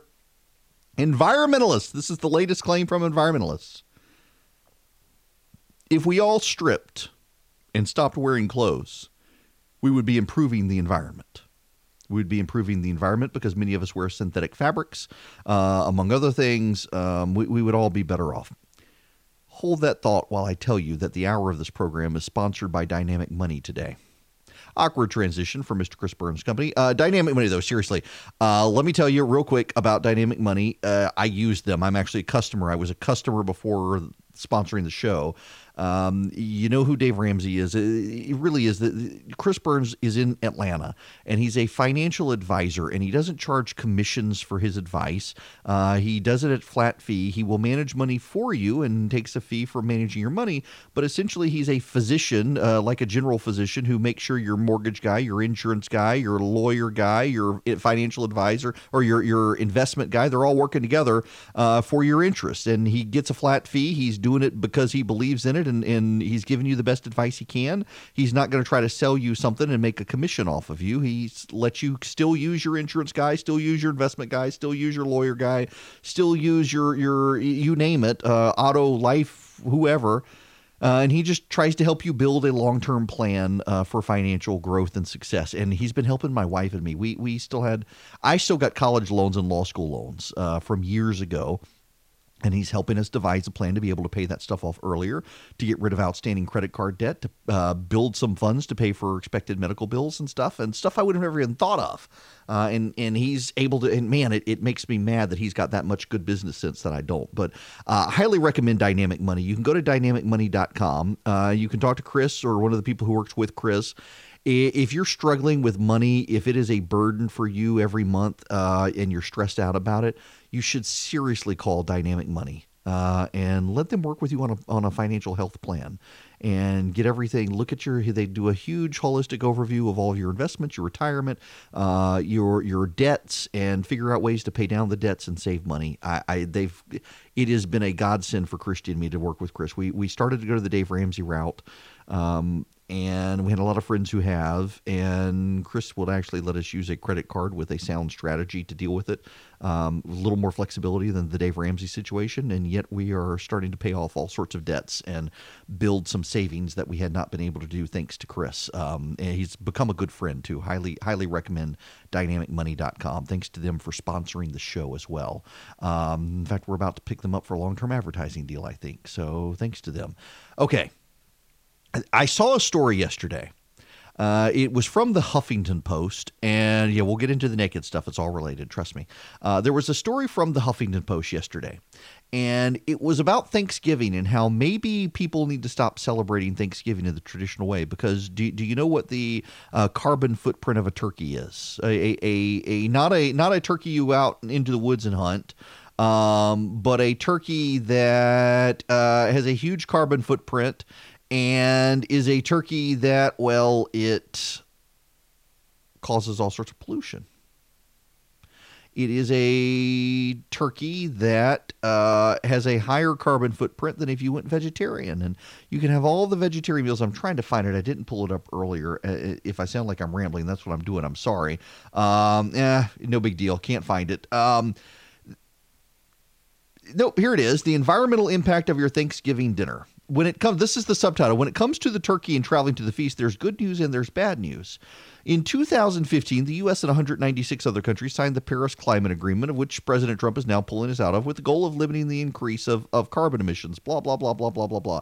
It turns out your food isn't the biggest holiday culprit of carbon dioxide emissions. Traveling for the meal is no one should be discouraged from enjoying the holiday or celebrating with family and friends, but we're here to provide insight into the ingredients and dishes that have the largest ecological impact. The researchers we interviewed shared suggestions and alternative ingredients that cause less environmental damage consider taking the turkey out of turkey dinner. Meat and meat byproducts like cheese, butter, and heavy cream have a larger environmental footprint than plant based ingredients. According to research done by Carnegie Mellon University, the carbon footprint of a 16 pound turkey creates a total of 34.2 pounds of carbon dioxide, the same amount produced by turkey gravy, cranberry sauce, roasted Brussels sprouts, mashed potatoes, rolled biscuits, and apple pie combined. But turkey's better than other meat like beef. Turkeys themselves are pretty efficient in getting them grown. What about if you smoke it? That's not contemplated here. I smoke my turkey. I have a large big green egg. I want a Recteq. Uh, if you if you live in the Augusta area, if you're listening, I, am a, I'm really interested in a Recteq. Now, big green egg is a little more difficult because Recteq is like a Traeger but better built. Uh, if you're looking for a Traeger, you should go over to Augusta uh, to Recteq. They're not a sponsor of the show. I'm just telling you, I've been looking at them. I've been drooling over them. I'm not going to get one. My wife would murder me if I got a Recteq. Um, but they're awesome and I really, really do want one. They have a BFG. It's a big, big freaking grill, I guess we can say. Um, and I'm thinking I have visions of I could feed my whole neighborhood. I can smoke lots of meat. I can take it to the office and take it to family and friends. I probably never would, but I really love the idea of it. But I smoke my turkey in my big green egg. I got a large big green egg, and I bet it has a bigger carbon footprint than the roasted turkey, and I don't care. And you shouldn't either. I mean, the, the, the idea that this is becoming a religion, and I, I hope you see that. I don't say that flippantly. Um, there, yeah, buddy mine texted me, you don't fry your turkey? Honest to goodness, uh, I don't fry my turkey, and I don't actually like fried turkey. I mean, I will eat fried turkey, but I, am just, I'm not as big a fan of fried turkey as I am the smoked turkey. And one of the big reasons, uh, honestly, is because uh, I, I just, when I was growing up, I, we always had a smoked turkey. And it's just, it's, it's kind of a taste of home for me and it's it's a taste of a past life. And now I'm at the age where I have figured out how to master smoked turkey. By the way, you know what the secret uh, of smoked turkey is? Is uh, you lay a, a, gallon Ziploc bag full of ice cubes on the breasts. Uh, for 40 minutes before you put it on the smoker. And the reason is you got to lower the breast temperature because the dark meat cooks uh, higher. Uh, it has to be hotter than the breast. So if you lower the temperature of the breast by putting an ice pack on it before you put it on the smoker, even in the oven, uh, or even in the fryer for that matter, lower the temperature of the breast meat. Well, then it takes it longer to come up temperature. By the time it comes up temperature, the, the dark meat gets up to temperature, and so you have an even turkey. The breast isn't overcooked uh, to, to get up to the thighs. There's your tip. By the way, uh, text recipe to 33777 as I start trotting out the, the Thanksgiving recipes, uh, starting today, as a matter of fact. Um, text recipe to 33777 In any event, uh, this was not a dissertation in Turkey. That was very random. Uh, but the left now uh, wants you to go green. Uh, they want you to I- embrace uh, walnuts, chestnuts, mushrooms, and more to give yourself the flavor of red meat that you can combine them all into little patties and make a synthetic meat, if you will. I'm sure we're going to get the impossible turkey brought to you by the people who brought you the impossible burger. And I'm not going to eat it and there's no reason for you to eat it either. It's bad. And I shouldn't say it. So, you know, they had to figure out synthetic hemoglobin. That was the hangup on these um, eh, the, the various uh, synthetic meats. Is they decided that for you to believe it was meat, your tongue needed to be able to taste uh, cooked hemoglobin, hemoglobin uh, blood, essentially cooked blood. Uh, you needed to have that feel, that that savory sensation in your mouth to trick your brain into thinking these fake meats were real meats. And so it's all a it's it's a process grown in a laboratory, which by the way means it's not very carbon neutral. I mean, there's your thing. Your your in your synthetic meats actually aren't good for the environment, and if they're good for the environment, they're not good for you. They're synthetic. For years, nutritionists have been telling us we got to walk around the perimeter of the grocery store, go to the produce, go to the meats, go to the dairy, leave all the stuff in the middle. That stuff's bad for you. And now we're supposed to forget about the farms and, and the farmers and, and the, the butchers, and we're supposed to just get the synthetic crap grown in a lab. And that's everyone knows isn't as good for us, but it's for the environment. There's another story out today that uh, this gets back to the naked people that uh, we need to stop wearing clothes. Jane Fonda. I do not want to see Jane Fonda out without clothes on. Oh my lord, I don't want to see that. Uh, but Jane Fonda is saying she's going to give up clothes to save the environment. Everybody's going to go naked to save the environment. Y'all don't want to see me naked to save the environment. Uh, y'all would rather that we all die in a fiery inferno uh, than see me naked. Just trust me on that. You, don't want to. You don't want to see that.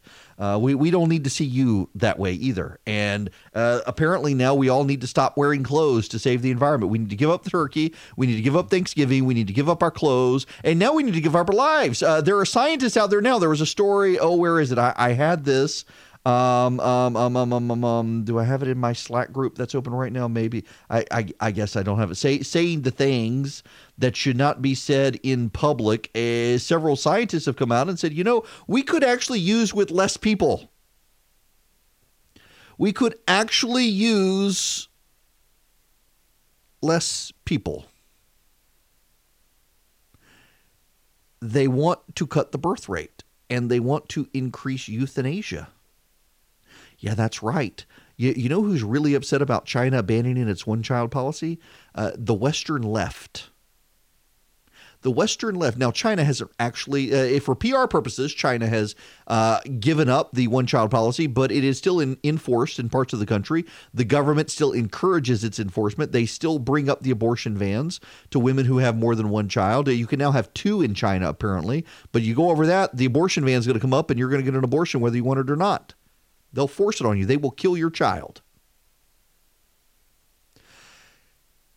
It's very interesting to see how the left is exposing themselves as historic Malthusians. Um, Malthus, you will recall, believed that uh, the world was going to die in famine because we were going to have so many people on the planet and we wouldn't have all the resources, and yet we've adapted. And, you know, this is the thing that bothers me most about the environmental movement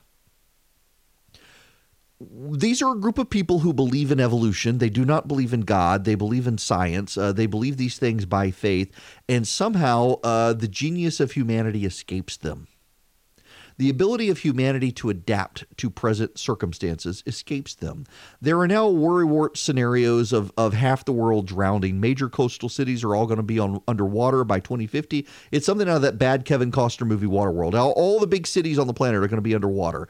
You know, the Netherlands is already below sea level, and they've been able to save their cities through locks and dams and other things. They've been able to to save their cities. They've been able to do things uh, that others have not, and somehow we believe that the rest of the world can't because their third world.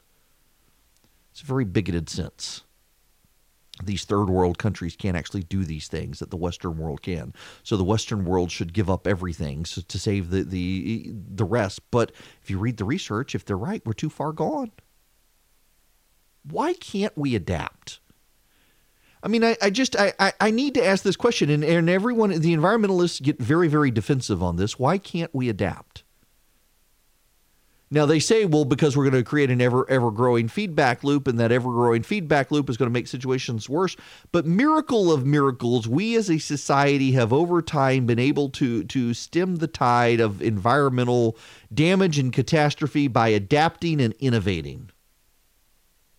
Why do we presume now that people aren't adapting and innovating? There, there are sto- there are stories after stories of American corporations and others who are willing to go out and, like Apple, um, be carbon neutral or uh, actually uh, net negative on carbon. That is, that they use so many resources that are uh, renewable energy sources that they're actually they're helping the environment through what they're doing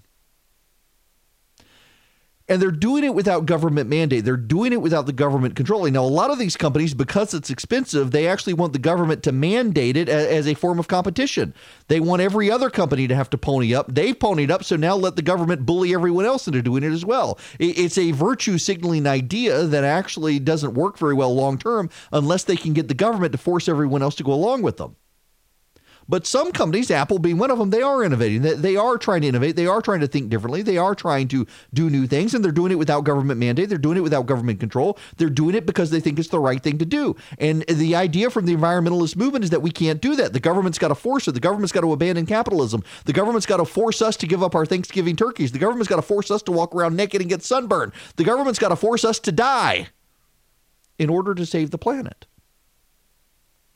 Is a planet worth saving if we can't live on it? That's that's the argument from environmentalists. The planet's not going to be there for us. But is a planet worth saving if the solution is for us to all die? Because that seems to be the ever growing argument from the resurgence of the Malthusians who think there need to be less of us. And you know what's happening, interestingly enough, that people want to ignore, people want to forget, people don't want to notice? Is the birth rate of the entire world is declining. Even in African nations and South American nations and, and Southeast Asian nations, the birth rate is beginning to decline. The United Nations says we may hit 10 billion people on the planet by 2100, and then it's going to be downhill from there. Now, can we get into what I personally think that's going to really make people mad? Um, I believe there's a God. I believe there's a heaven and a hell, and I believe there will be a last day, and Jesus will come back, and we're not going to be on this planet forever. But I do think if you're a person of faith, you've got an obligation to tend the garden, to be good stewards. But yeah, I'm I'm not going to tell people, yeah, we need to have less people and we need to give up our turkey and we need to give up our clothing and we need to give up our way of life when we can adapt until the second coming whenever that may be. A thousand years from now or tomorrow, who knows? But we got to abandon everything we like in life and have innovated to get to because some environmentalist new religion says we've got to? No, I don't think so. If we believe in the separation of church and state, let's believe in the separation of environmentalism and state because it's become a religion in and of itself.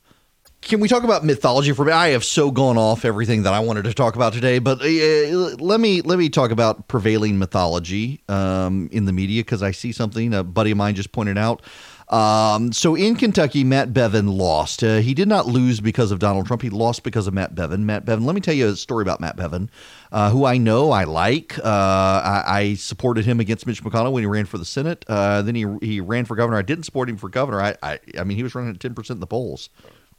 And of the two candidates who were actually ahead, uh, there was one that I liked, so I supported that guy, and, and they wound up killing each other, and Bevin ran up the middle and won. Um, but I was happy that he did. I, it's not like I disliked him. So, two years ago, uh, we did our Resurgent Gathering conference in Austin, Texas, and Bevin was the very first person to commit to come. Uh, he was willing to come.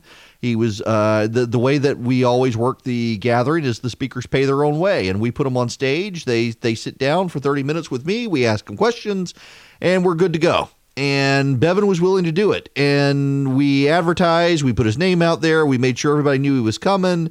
And a month out from the conference, less than a month out from the conference, we had ads running and everything. And Bevin's team calls and says, Well, the governor still wants to come, but you're going to have to pay for him to come.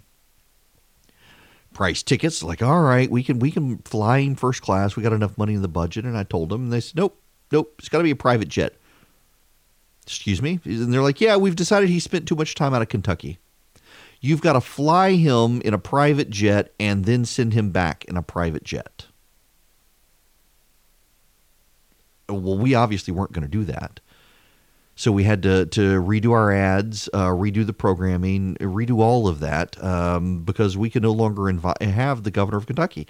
And I have heard so many similar stories from so many people uh, about Bevin in that sense. Um, now, what's so interesting here, though, is that uh, Bevin decided to wage war on cultural issues, including trans sports among boys and girls.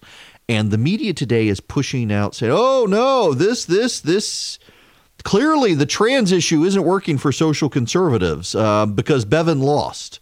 No, it had everything to do with Bevin, and it, you're not going to galvanize social conservatives to vote for a guy who has otherwise um, angered a large segment of that community by his failure to engage the community and yet the left is is determined to make this a prevailing issue now and, and a mythology, uh, very much like the immigration issue on, on the right and the left among elites. Uh, that uh, the the Hicks and the Rubes hate it, but it's necessary and good and, and will win us new people.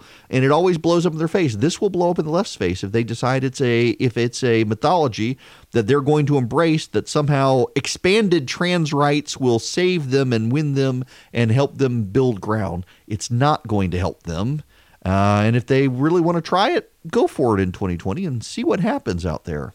You know, I'm not a big fan of Mitch McConnell, um, eh, but it's interesting to me to see the rush of people out uh, to um, say that Mitch McConnell is toast in 2020 because of Matt Bevin this year, who they clearly don't understand uh, what actually is going on in Kentucky, and they just hate Mitch McConnell. Um, I, I, need to tell you something that has happened. I, have avoided the subject, uh, and I've avoided the subject in large part because. Um, oh, here's breaking news. Sorry, breaking news happening right now. The Wall Street Journal reporting the House Intelligence Committee will hold its first public impeachment hearings next week, according to Adam Schiff. Well, this relates to that. Real Clear Investigations has run a story uh, naming who they say is the whistleblower. And I've avoided it because it's a it's a single story and no one else has done it. Now there are reasons that no one has wanted to out the whistleblower. Uh, Rand Paul has made a big deal about outing the whistleblower. Can we just talk about the whistleblower? Seems to me to be incredible that we should be even thinking about removing this president from office on the basis of an anonymous whistleblower and a phone call to Ukraine. What's your opinion? Well, the Sixth Amendment is pretty clear. It's part of the Constitution, part of the Bill of Rights, and it says that you get to confront your accusers. And so I think it's very clear that the only constitutional mandate here is, is that if someone's going to accuse you of something that might remove the president from office, for goodness sake, shouldn't they come forward and present their accusations in person? But here's the second thing. Now that we know who the whistleblower is, we know that the whistleblower was involved with Joe Biden at the time that Hunter Biden was receiving all this money from a Ukrainian oligarch. So really, the whistleblower is a material witness as to the corruption with Hunter Biden and Joe Biden. So that whistleblower needs to come forward simply as a material witness, really having nothing to do with the fact that they are or are not the whistleblower. So I think that this person needs to be subpoenaed, and I suspect that it is going to happen. It's going to be in the public, and that there will be a subpoena, uh, at least a, an attempt to get a subpoena. And the question is, are the Democrats going to allow a process where we can discover the president wanting this information on Hunter Biden, whether or not there really was corruption involved? Really? The whistleblower's name is starting to trickle out from numerous news outlets. Yashar Ali, who is a uh, he's written for the New York Magazine, he's written for the Huffington Post.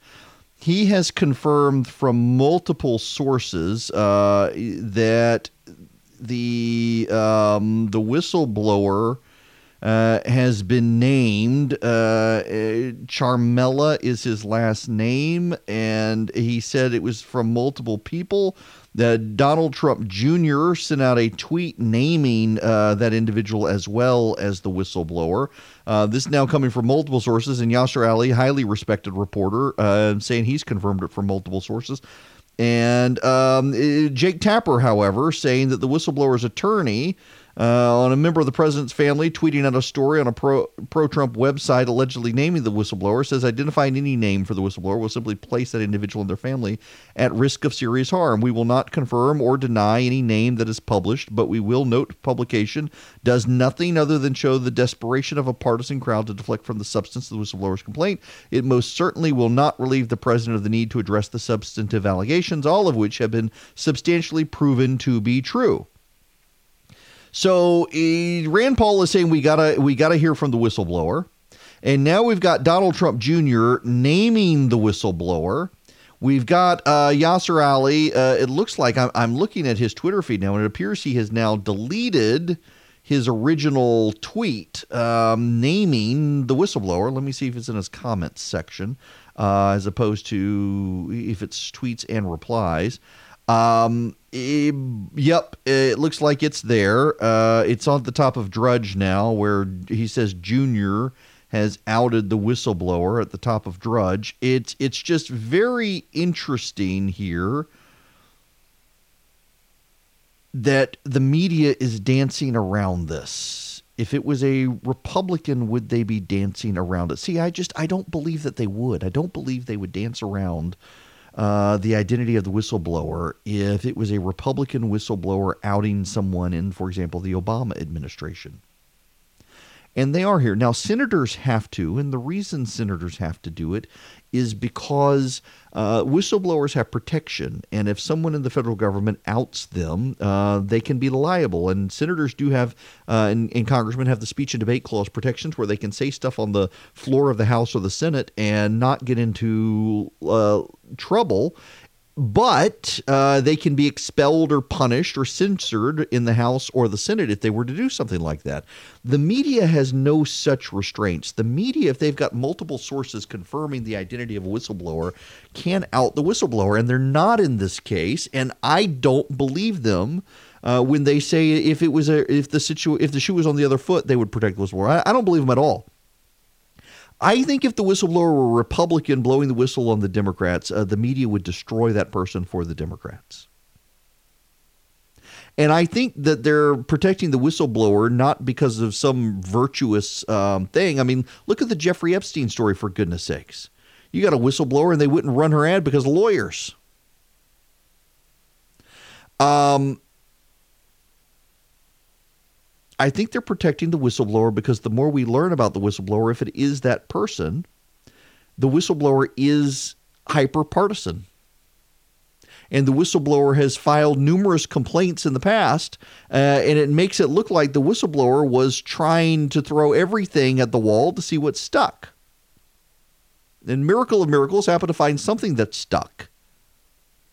But I think it undermines the Democrats' case if the whistleblower is a hyper partisan. Again, this is a political process. The president, for all the people saying, well, the president is the rule of law, the rule of law. This, he needs to be impeached because the rule of law. This, this, is, this is not a court of law. This is a political process. The, and what, what's so frustrating to me, and, and I've got a lot of friends of mine, and I don't mean to make anyone mad here. I'm just telling you what I think. I got a lot of friends who are rule of law, rule of law. We, we, we need to protect the whistleblower. The president has no right to confront the accuser because this isn't a court. He can hear from other firsthand witnesses, et cetera, et cetera, et cetera. Okay, if it's not a if it's not a court, it's a political process. In the political process, the whistleblower and the partisan motivations of the whistleblower matter, and the Democrats and the media know that, and that's why they're protecting the whistleblower. It has nothing to do with protecting the whistleblower for the sake of the whistleblower. It has everything to do with trying to protect the whistleblower because the whistleblower is a partisan, a hyper partisan progressive student activist. If that's the situation. I'm just not willing to say we don't need to hear from the whistleblower. What I, what I find very interesting are, are the people who really double down and say we don't need to hear from the whistleblower are the people who they just want the president gone. And impeachment is quicker than the election, so let's use impeachment to get rid of him. But I, I, go back, and I don't mean to repeat myself on this issue too much. I don't want to sound like a broken record and just recycle things over and over on the show. I, I know some hosts who you can listen to them one day and the next day listen to them and you think you're hearing yesterday's show. I don't want to be that way. But I really do feel very strongly about this point that we got an election in less than a year. It's a political process, too. Let's use that political process instead of this one. And if we're not, then we need to hear everything. We need to hear from the whistleblower.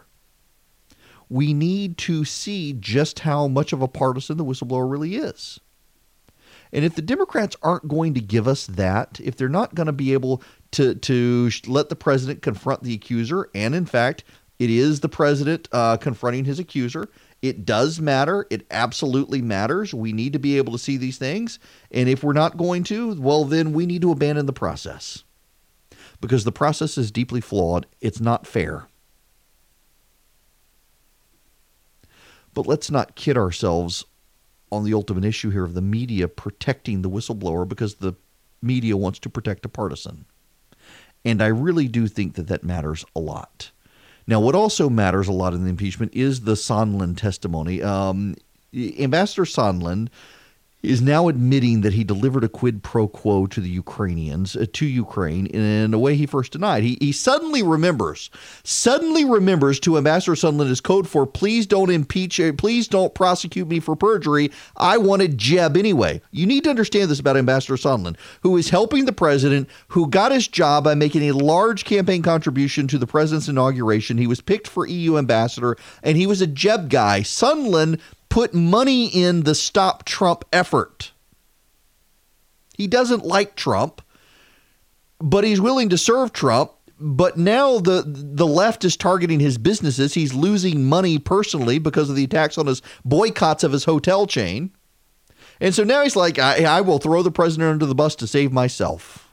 Congressman, do you think then he was lying to you on October 17th, or do you leave open the possibility that as he wrote in the addendum, the two statements from two other officials refreshed his memory about this about this encounter in Warsaw, Poland. Well, I said when I, the day after I was part of that process in the committee that he was either playing dumb or he was lying through his teeth.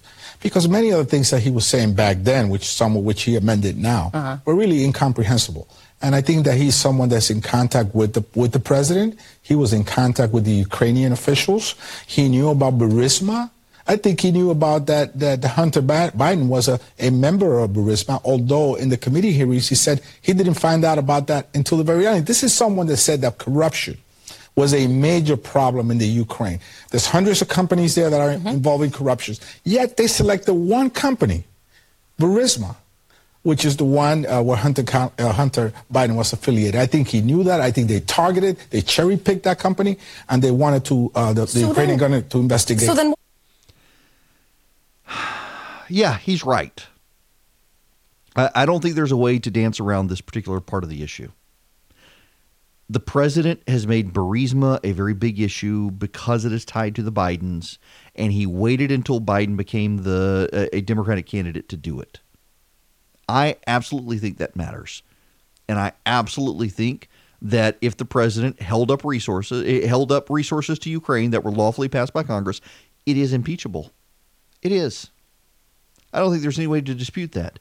The problem, y'all, is that we're less than a year from the election, and the Democrats are making no pretenses about the fact that they don't care whether you like it or not. They they don't care that you think they're having a coup. They don't care that you like the president. They hate the president and they think they finally got something on him. Impeachment cannot be partisan, I don't think. They've got 19 Republicans in the House of Representatives who are leaving who don't like the president. And the Democrats can't even convince them to come on board. And that should be a red flag to a lot of people that the Republicans aren't taking this process seriously, including the ones who don't like the president. And if they're not taking it seriously, it's got to be something more than about the president. And maybe it has to do with uh, Adam Schiff worked with the whistleblower. The whistleblower is highly partisan. Uh, the whistleblower clearly coordinated with Democrats. The whistleblower has clearly tried to get the president for a while and finally got something. The fact that they don't want to hear from the whistleblower overwhelmingly suggests to me they're trying to protect the whistleblower. And the reason they're trying to protect the whistleblower is not because they're afraid for his life, they're afraid for his job. They are afraid that his background as a partisan activist will undermine the entire thing. And that's why we need to hear from the whistleblower. Maybe the whistleblower actually has something more to say. Maybe the whistleblower actually has legitimate grievance. But right now, it, it seems very likely that our entire situation, where we're at today, is premised on a left wing progressive activist who has never liked the president, wanted to get the president, filed multiple complaints about the president over three years, and finally got him on this. I think the American people need to know that because see the Republican narrative has been that they've been wanting to get him the whole time. They've been after Trump since the day after he was elected. Remember, their first effort was to try to sabotage the Electoral College. And then suddenly it was Russia did it. It was it was all Russia's fault, et cetera, et cetera, and on and on. They've been out to undermine the president the entire time. If this guy has been trying to do that the whole time, I think it disrupts the Democratic narrative. I think it shows that, in fact, this is a partisan process. I think it undermines the credibility, even with what they have, even with what people are saying. And I think the fact that so many people who don't like the president are circling the wagons around the whistleblower, it's not for rule of law and it's not for whistleblower protection. It's because they understand as well that it's partisan complaints and a partisan grievance by a partisan activist. And they understand they want the president gone so bad they've got to shape a narrative that tries to at least make it look like they've not been out to get him the whole time when they have. And I think they're going to undermine themselves in the process. And the whistleblower is going to un- undermine in the process. And the whistleblower needs to come forward now. It's either this guy who's been named or it's not. Either way, much like the guy who wrote the anonymous book needs to come forward, this guy needs to come forward. You know, it's it's fascinating to me. The Los Angeles Times and the New York Times are running stories on this family that was uh, killed in Mexico, murdered by a Mexican cartel. Uh, here's the headline, just out from the New York, from the Los Angeles Times, rather. U.S. victims in Mexico massacre were tied to family with long history of violence the um, the New York Times is running a story that they're from a fringe. This family's from a fringe Mormon cult or fundamentalist Mormon group. Why, why does why does it matter? I don't have the New York Times story pulled up. I've got the LA Times story pulled up. The, the roadside killings of nine U.S. citizens in northern Mexico has brought renewed attention to the scattered communities of Mormons who settled in the country more than a century ago to escape persecution. The three women and 14 children whom assailants ambushed Monday as they drove towards Arizona from the town of Bavispe in, in Sonora State included descendants of a fundamentalist Mormon community that has lived in the country for decades. Early Wednesday, criminal investigators in northern Mexico said a suspect has been arrested and is under investigation for possible connections with the deaths. A Mexican official has earlier said the killers may have mistaken the family for members of a rival drug cartel. I'm hearing that may not be the case given um, the conditions of some of the bodies where the killers would have clearly had to have seen they were Americans. Some of the victims shared the last name LeBaron. They were related to a prominent fundamentalist Mormon family. They've lived in Colonia LeBaron in Chihuahua State, a community established by fundamentalist Mormons in 1944 that had close ties to the LeBarons of uh, Bavispe.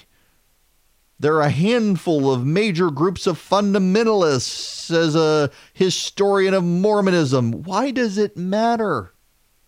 You see, what's going on here is the media needs to undermine the credibility of what happened and call into question what was going on because there are growing numbers of Americans who are looking at the situation and saying, do we need to send the military down there?